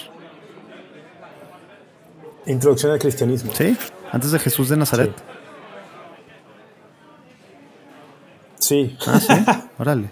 Bueno, se, me hace como que más, más sistemático. Es más sencillo. Jesús de Nazaret está más fácil. Es más, es más Pero la introducción como que es más, pues es, ya es como si fuera un, casi un curso, ¿no? Por así decirlo. Pero sí, tienes razón. Jesús, la trilogía de Jesús de Nazaret está también dirigida a una audiencia más general, más de divulgación. Sí, pero no sé, le tengo un cariño especial a la introducción al cristianismo. Creo que es una buena obra. Una gran obra, no una buena obra, una gran obra. Y eso, o sea, tú empezaste con la liturgia, o sea, yo no, lo he leído ni, digo, sorry, pero no es como que, uh, me dan ganas de leerlo. Sí. Pero, pero como que la gente tiene esta imagen del Papa Benedicto, ¿qué, te parece si hablamos tantito de esto, no? Eh, de la imagen que, tiene, que, tenía, ¿verdad? Eh, por un lado, pues sí, del perro, ¿verdad? Del Doberman le llamaban de la fe, ¿verdad? Y, del perro guardián de la fe. Y de que enojón, pues su cara, pues como que estamos acostumbrados a Juan Pablo II y su sonrisa y su afabilidad y su todo, ¿verdad? Y, y lo también, pues acá, pues es que este era un teólogo, ¿no? Entonces la gente se hizo de que este es súper complicado, este es súper, es súper cerrado, ¿verdad? Es súper enojón, es súper... Le pusieron la etiqueta de conservador. Es súper, sí, pues ultra conservador, aunque bueno, Taylor Marshall dice que es modernista, ¿verdad? Eh, eh, etcétera, etcétera, pero, o sea, complicado. ¿Se te hace complicado de leer, Papa Benedicto? No, nada, nada, nada. O sea, una de las... Está más fácil que leer que Francisco y que Juan Pablo II una de las marcas de grandeza de un, escritor en cualquier ramo de la escritura es que sea fácil de leer. Y en teología yo creo que eso se multiplica por, por 10. Y él era un maestro en todo el sentido. No es, no es fácil leer teología y hay teólogos que son insufribles, o sea, dificilísimos de leer, ¿no? Pienso, pienso en Runner, por ejemplo, ¿no? Es una cosa dificilísima de leer, aunque es brillante Runner, pero no es un tipo fácil de leer, ¿no? Ratzinger o Benedicto XVI, cuando hay, aquí sí que hay una diferencia, fíjate. Sí, antes cuando hablamos de sus escritos, cuando se habla de sus escritos, dices Ratzinger será lo que escribió antes de ser papa y Benedicto son los escritos que escribe ya después, ¿no? Pero bueno, eh, Ratzinger o Benedicto XVI es fácil de leer. No por eso pierde profundidad, es súper profundo, es súper inteligente, súper articulado. Súper articulado, pero es tan brillante que, que te lo muestra con una claridad que hasta lo entiendes y hasta dices, ah, qué fácil está esto. Es que no está fácil, está haciendo lo complicado a parecer fácil por su capacidad, por su altísima capacidad de, profesor. Oye, pero, pero esto por Ratzinger. ¿Y ahora del Papa Benedicto? ¿Qué recomiendas leer? Es algo que sí sea bueno, magisterio. Sí, las encíclicas. ¿Cuál? Eh, ¿Cuál de las tres? El. Bueno, no sé. Salvi a mí me gustó mucho, aunque a la gran mayoría de la gente le gusta mucho eh, de Oscaritas que, también es un, también es un está, impresionante, es que están impresionantes todas. Es que y, fue su primera, ¿verdad? o sea, Deus Caritas, Dios es amor. Las, encíclicas sobre las virtudes teologales, o sea, Deus Caritas Est, Salvi, las, las recomiendo muchísimo. Sí, de Oscaritas esta a mí se me hace súper cool. Y, va, ya que la lee gente que, pues que a lo mejor pues, no le tocó, ¿verdad? O que se quedó con esta imagen del Papa, cambian demasiadas cosas, ¿no? Entonces, o sea, como, como sobre el amor de Dios, ¿verdad? Que, que pues dicen que fue su última, su última frase, ¿verdad? También. Eh, te amo, te amo Jesús, sí. Te amo, Señor. Otro rollo, ¿no? Sí, caray. Este, este papá, eso de la imagen de duro y tal, todos los que lo conocieron personalmente te dicen que. La persona más, humilde, ¿verdad? Y, y dulce. Y exacto. un tipo de, trato dulce. El, yo tuve la oportunidad de verlo algunas veces en persona, nunca en audiencia privada, pero en, las audiencias generales y, tal. varias veces tuve la oportunidad de estar en, Roma. Em, tuve la oportunidad de verlo también muy de cerca en Fátima. Fui a cubrir la visita que hizo a Fátima en 2010. Y tuve la oportunidad de verlo muy de cerca en la visita que hizo a México también, eh, porque también fui a cubrir esa visita. Entonces, siempre me, me sorprendió eh, lo que proyectaba, su mirada. Mm, en una de las visitas a Roma estaba muy, muy cerca de él y cuando iba pasando enfrente de nosotros le, le grité en alemán, como para ver si llamaba su atención. Le grité, te amamos, Santo Padre, en alemán. Dijo, eso no, no, eso no lo diría un alemán. Y, pero sabes que él iba mirando hacia otro lado y cuando escuchó esto, inmediatamente volteó, o sea, reconoció, volteó y yo se lo voy a gritar y, y, yo quiero pensar en mi corazón que por un par de segundos cruzamos la mirada así de que él me miró y yo lo miré. Y nunca se me va a olvidar eh, sus ojitos azules y la mirada así de alegría, de ternura con la que me vio y nos vimos. Eso está ahí en mi top, en mi top de, experiencias de la vida con, el catolicismo. ¿tú, ¿tú, dónde estabas cuando fue eh, la vemos Papa Maquel. ¿De él? Sí. Cuando lo eligieron a él, estaba en mi casa. En mi casa con, mi madre. Yo, yo, ¿sabes? Yo me acuerdo demasiado. Yo estaba en el TEC. Estaba, estaba, estaba, pues estaba estudiando. Y pues ya humo blanco. Va. ¿Tú has ido al TEC de Monterrey o no? Sí, claro. Bueno, Digo, ahora ya es bien diferente. Ahora ya está lleno de restaurantes y Starbucks y mil cosas que ya no había en mis tiempos. Todo era cafeterías del TEC y los chilaquiles. Pero ¿ubicas la, cafetería del Borrego o no? Bueno, no, creo que no. Es una, era de las más chiquitas, cercana al cruce de, de, de Garzazada y Avenida del Estado. X. Ahí hay una parte techada afuera de la cafetería que hay una tele. Bueno, había una tele. Obviamente una tele de hace, pues, ¿qué? 15 años, 17 años. O sea, teles, pues una telecilla, ¿verdad? Ahí, sí. literal, así, eh, pues no sé, no, nos salimos de clases porque estaba yo en mi clase de Derecho Laboral con una maestra muy católica.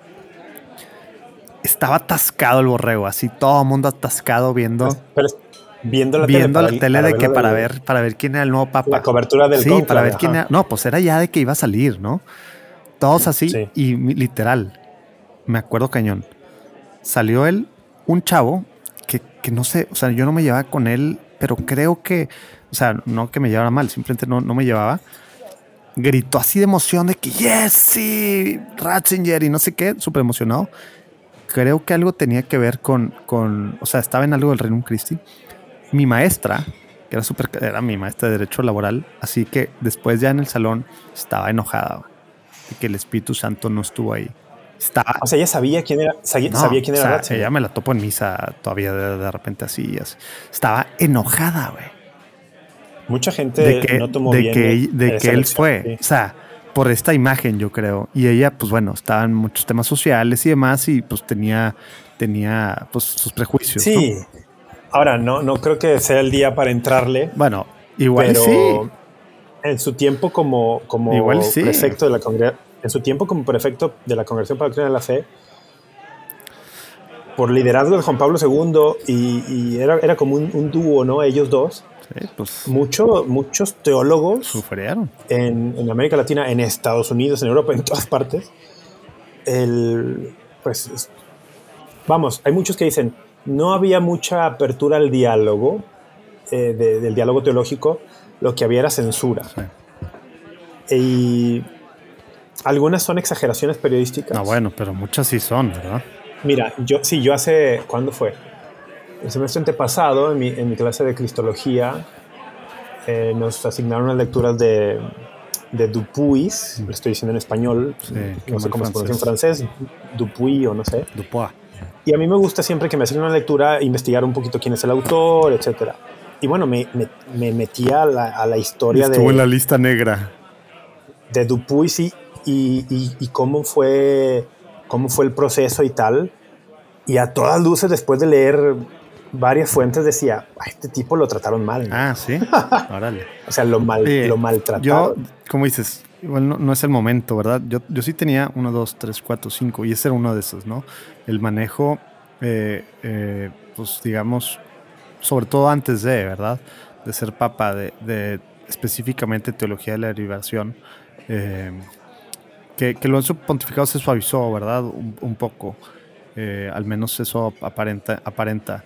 Pero, pero como que hay varias cosas que yo digo, a lo mejor, pues Ingesu, pues no somos, tampoco no somos para, ya es que ahora santo súbito en la, en la, en el, ¿cómo se dice? En el funeral y, tal. Eh, pero pues al final somos, son personas, ¿verdad? Ahora, humanos, yo te quiero preguntar varias cosas eh, que, que, si tú consideras que son una mancha de, en cuanto a su, a su vida pontificado, porque pues tampoco debemos de sacarle a estas cosas, creo yo. Ya ves, este año pasado pues fue el reporte de, de, cuando él fue arzobispo en Múnich, ¿no? Pues quedaron cosas medio en el aire, aunque él después escribió, un, escribió una carta, ¿verdad?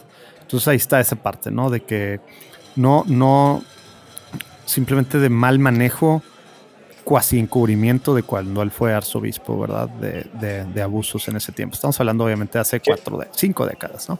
Que en la carta él lo negó. Sí, él, y él explica, ¿no? Eh, pero, pero como que es una cartita pues muy cortita, así tal cual, y, tampoco estaba publicado completamente todo, y como que es una investigación que ahí está y demás. Y luego, el manejo de los legionarios del padre Maciel, ¿verdad? Que ya ves que luego es otro de los rumores de su renuncia, todo lo que eso. Y como al final él, es el quien termina, digamos, perdonando y no desapareciéndolos canónicamente, etcétera, etcétera. Ahí está otro tema. Eh, y bueno, el tema de la teología que ya había dicho de la teología de la liberación. Y luego un tema, pues, súper nuevo, ¿no? Que, que, muchos dicen, ya, o sea, esto no va a volver a ser repetir, ¿verdad? Porque causó demasiada confusión en muchos sentidos. Esto de, de ponerse el título de Papa emérito y de seguir vistiendo de blanco, cuando, como tú dijiste, pues ya era obispo o sea, no, ya no era papa, ¿verdad? No, no existía esa figura, ni existe en ningún lado. Obispo, emérito. Sí, y no existe la figura del papa emérito y, y, seguir saliendo de blanco y pues no de negro, ¿verdad? etcétera, etcétera. Y la confusión que eso, que eso causó y demás. Eh, como que... y que fue aprovechada por muchos. Claro, exacto. Obviamente no, no, él no quería y él aclaró mil veces el punto y su relación con el Papa y su apoyo y su todo, ¿no? Mil, muchas veces, ¿verdad? Pero, pero, pero al final, pues son cosas que, que, que, él, sí decidió, ¿no? ¿Qué, piensas de estos cuatro puntos? Bueno, a ver, yo creo que en primer lugar, el errores humanos todos tienen, los papas también. Eh, con el tiempo se pueden ver más claramente o se puede hacer un juicio más claro. Y, por lo mismo tiende a ser más severo, ¿verdad? Como si, porque en retrospectiva todo tiene sentido y todo es bien claro. Yo, yo, creo que sí, sí hay aspectos controversiales de su pontificado o de su gestión como prefecto de la Congregación para la Doctrina de la Fe. Mm, pero creo que hay que distinguir entre eso y, por ejemplo, la santidad personal. Creo que algo que nadie duda, ni incluso sus más duros detractores, bueno, no, algunos de sus más duros detractores sí, pero creo que se equivocan pero muchos de sus detractores no, no, dudan de que este hombre siempre actuó con rectitud de intención y que, es un, y que es un hombre verdaderamente ejemplar en cuanto a la fe, la esperanza, la caridad, es decir, las virtudes teologales, que son las que se evalúan, por ejemplo, para ver si las viviste de modo heroico y poder declararte santo. Sí.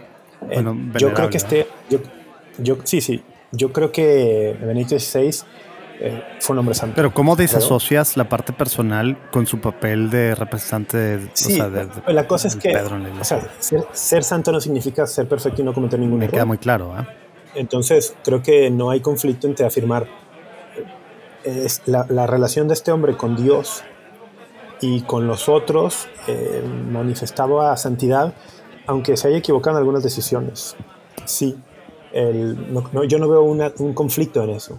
No veo, una, no veo que una cosa anule la posibilidad de la otra.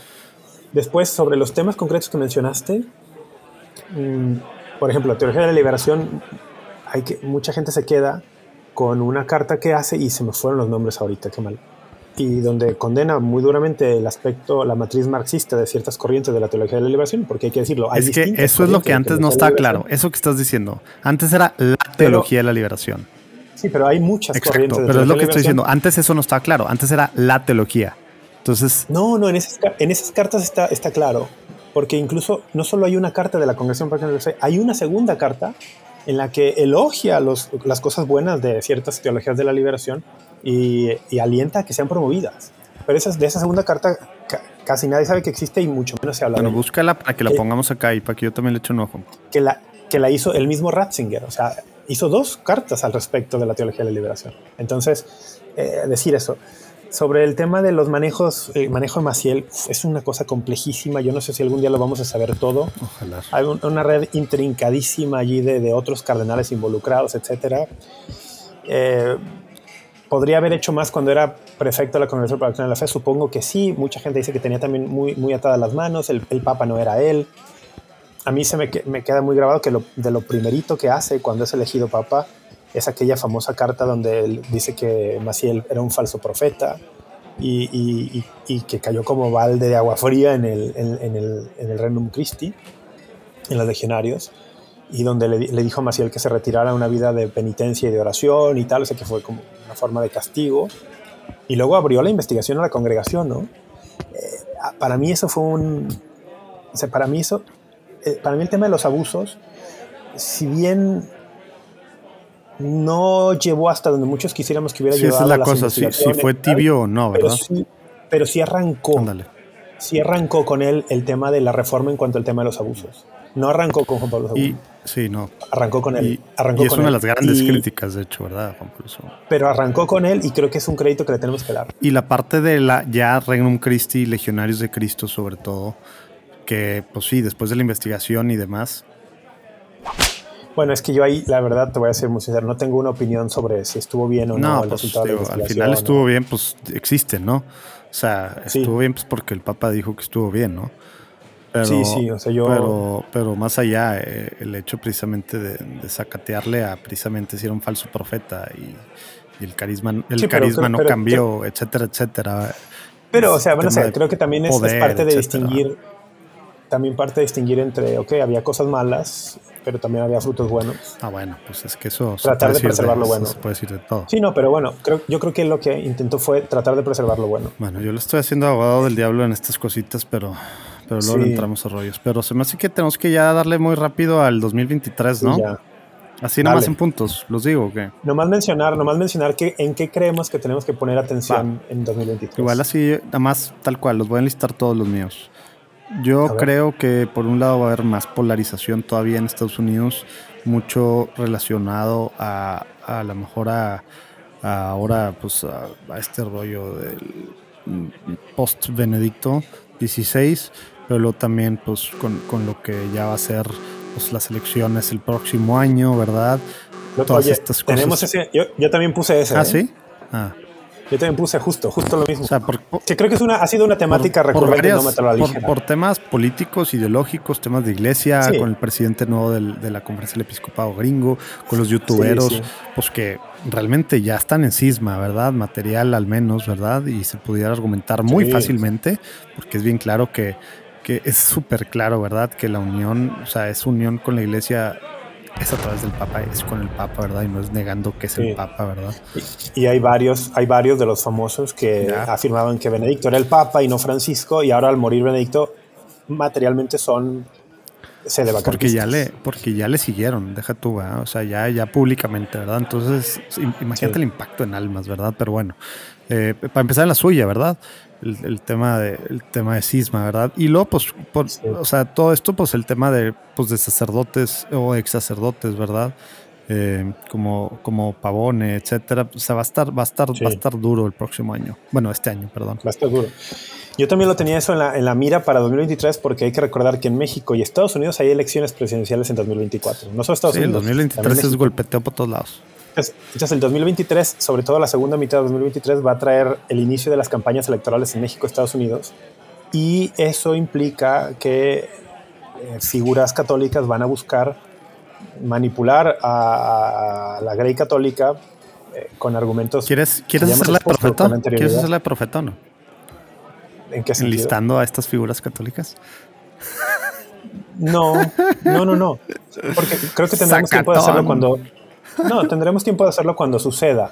Simplemente decir, estamos muy a tiempo, y lo, lo apunté aquí en mi lista, estamos muy a tiempo de formarnos en los principios de doctrina social cristiana, en los principios de discernimiento moral para cómo votar en conciencia. Oye, que el Papa nos ha dado pautas, ahora acaba de terminar esta semana su, última catequesis sobre el discernimiento. Sobre el discernimiento. O sea, neta, obviamente aplica para todo, pero especialmente en épocas de elecciones si se ponen a estudiar, a leerlas, a verlas, a como a escucharlas, a como les gusta, las, las catequesis está súper sencilla, súper al grano, ¿verdad? y hay que, pero yo regreso, hay que formarnos en principios de doctrina social cristiana y en los principios de teología moral católica para tiempo de elecciones. Si nos formamos bien, vamos a detectar las manipulaciones que van a llegar, porque llegarán, sobre, ah, un católico no puede votar por un político que tal, o un católico no puede, o si votas por tal, eres, no eres católico, tal, que siempre son intentos de manipular, ideologizar la fe, politizar la fe. Eso lo vamos a empezar a ver sobre todo la segunda mitad de 2023. Hay que estar bien atentos, no hay que dejarnos manipular. Cuando nos, hace unos años, ¿cuándo fue? Las últimas elecciones, ya no sé cuándo fue que, dimos en Durango una cosa de sí, porque las elecciones, pero eran estatales. Sí, porque había elecciones había, no, había, acababan de pasar las elecciones en Estados Unidos y iba a haber elecciones intermedias aquí, ¿no? Ya. Creo, que era para eso. Bueno, es, ese es un tema. ¿Qué otro tienes ahí para echarle yo, un ojo 23? Yo, eh, bueno, un tema rápido, igual feo, eh, como con el que empecé. Este año van a salir, ya empezaron a finales del año pasado, pero empezando ya desde este mes, tristemente, y, y los próximos meses, van a salir cientos de y miles de abusos, de casos de abusos en diócesis en Estados Unidos por algo que se cambió hace no mucho. Eh, entonces los, los, pues digamos, los fiscales generales de los estados le han estado entrando con todo a, ah, Como lo que hubo en Pensilvania. Sí, bueno, lo último fue Maryland del mes pasado, ¿verdad? 600 casos. Eh, que son los Grand Jury Reports que agrupan 50 años, algo así. Sí, entonces, eh, pues vienen de diócesis importantes eh, de arquidiócesis importantes y ese rollo... Que, van a sacudir, van, a sacudir. terrible. Y lo peor es que, no, no, no estoy diciendo que es menor, ¿no? Pero de los últimos 10 años son muy, muy pocos los casos, eh, al menos que se han destapado. Son, son, casos que incluso ya fueron juzgados y todo, pero tú, hará mucho ruido. hará los, mucho ruido. Los, padres de Annie ya se murieron, ¿verdad? Y etcétera, etcétera. Oye, siempre que salgo de eso, yo me pregunto, y no es que quiera no es que quiera que salgan, ¿verdad? Pero yo me México, ¿qué pasa? ¿por, qué de México no sale? Es decir, o sea, me parecería ingenuo. Clericalismo. Me parecería, pues sí, me parecería ingenuo pensar que en México no que somos, hubo somos, somos bien puros acá y, y no hacemos esas cosas. O sea, decir, oye, ¿en México no hubo abusos de sacerdotes? ¿O por qué no están saliendo a la luz?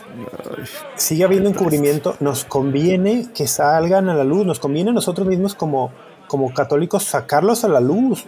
Mejor eso a que otros vengan y, los expongan, ¿no? Asumir responsabilidad. Entonces, Pero ni siquiera nos conviene. ¿En qué sentido? O sea, no es PR, ¿verdad? Simplemente, aunque no nos convenga, deberíamos de hacerlo. No, por, por justicia. Exacto. Por justicia, por justicia con las víctimas, por yo, yo no sé si algún obispo alguna vez escuche Tómatelo a ligera. Sí, bueno, antes pero, no sé, ahora sí alguien nos va a escuchar aparte de nuestras mamás, porque ya nos olvidó internet. Exacto.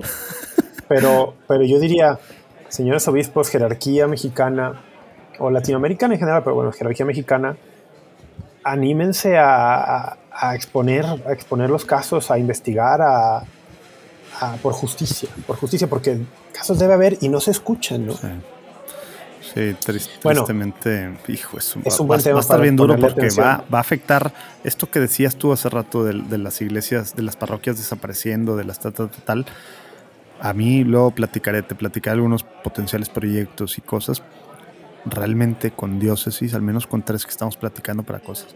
Todo el mundo está así de que no, es que, o sea, tienen literal, bueno, no voy a decir cifras, mucha cantidad de dinero ahí guardada. ¿Para qué?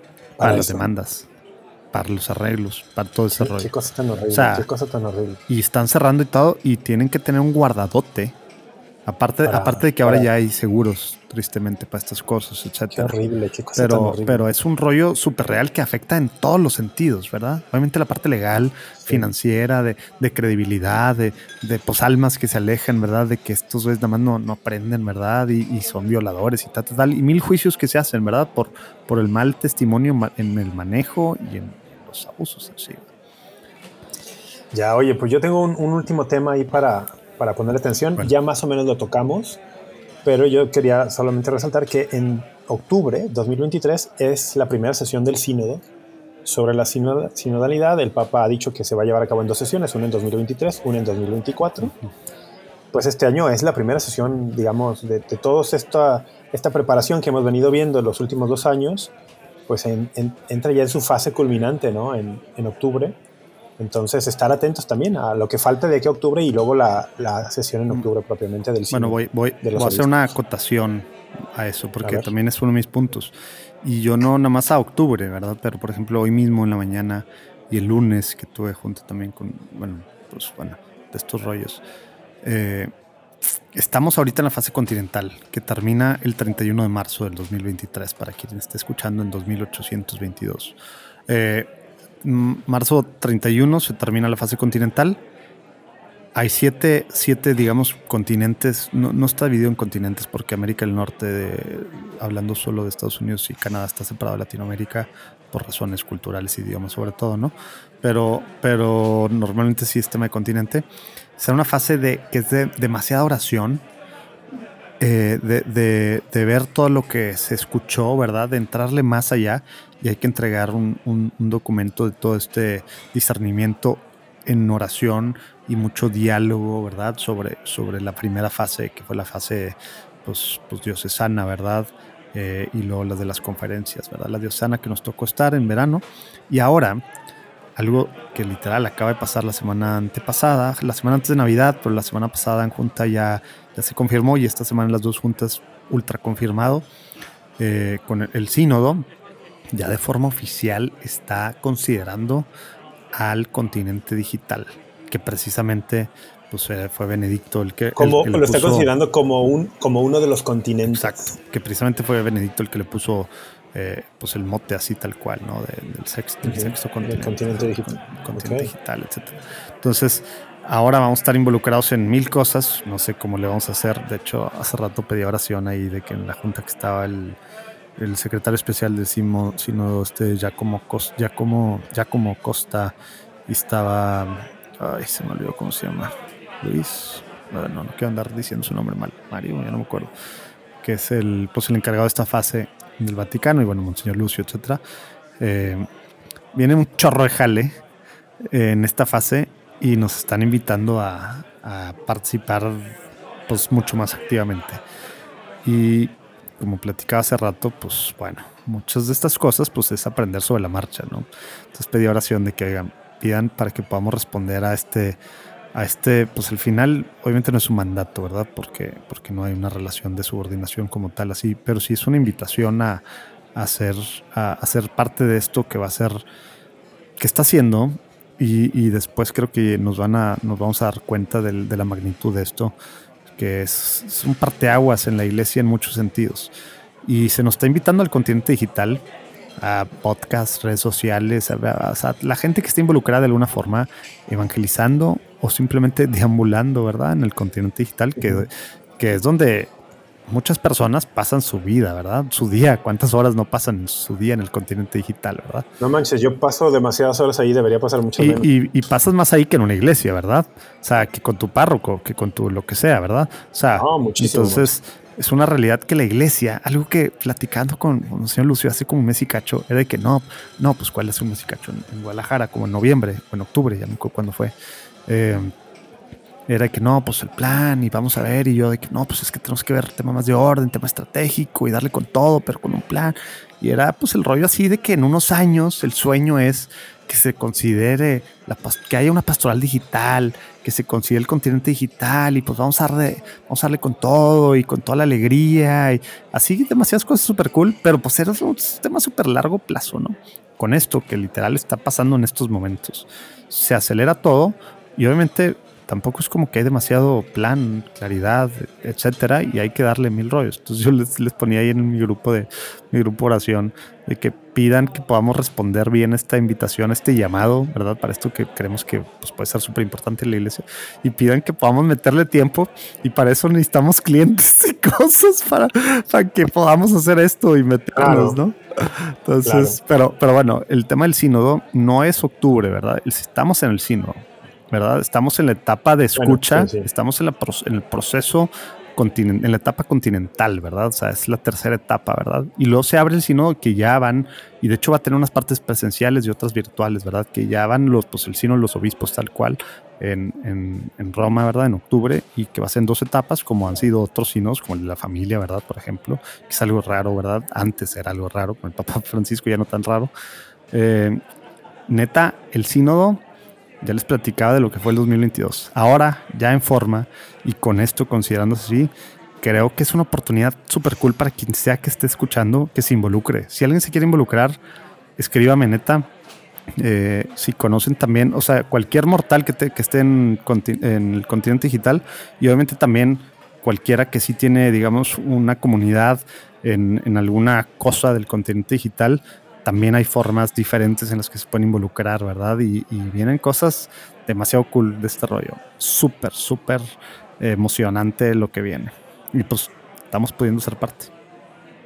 Muy bien, ¿no? Pues ya, la verdad es que sí, hay que, hay que estar bien atento ahí con los ojos de, no solo con los ojos físicos, sino los ojos del corazón a, a lo que el espíritu nos va moviendo, porque efectivamente es la realidad del continente digital no se puede negar hay muchísimos católicos y hay muchísima actividad católica en el mundo digital todos los días, para bien y para mal, como es la iglesia.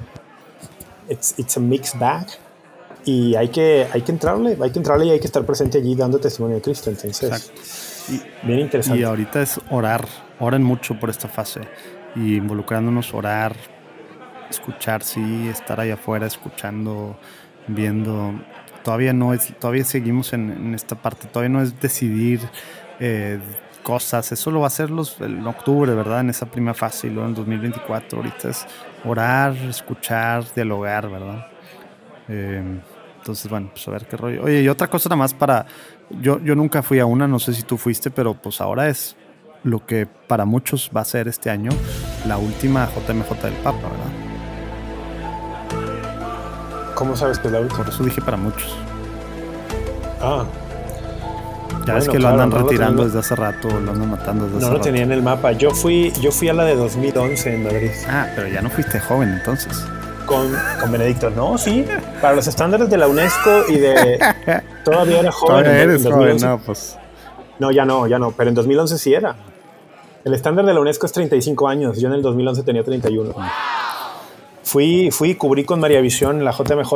Impresionante, Madrid eh, la vigilia en Cuatro Vientos con Benedicto, creo que lo vi mucho en, redes sociales en estos días.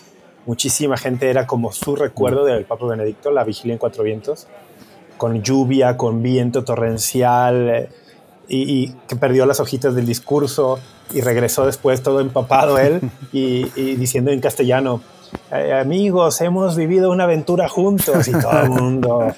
El, pero bueno, sí, sí me tocó. No tenía en el radar, qué bueno que lo recuerdas no tenía en el radar que había JMJ este año, efectivamente, Portugal. en Portugal. Ahí cerquita. En Lisboa, ¿no? Lisboa. Wow, no lo tenían en el, radar. Siempre son momentos que, así como este que, recuerdas, que son parteaguas para vidas de millones de jóvenes. Sí, salen vocaciones, salen conversiones. Sí, la verdad es que sí, a muchas personas les, les, les marcan.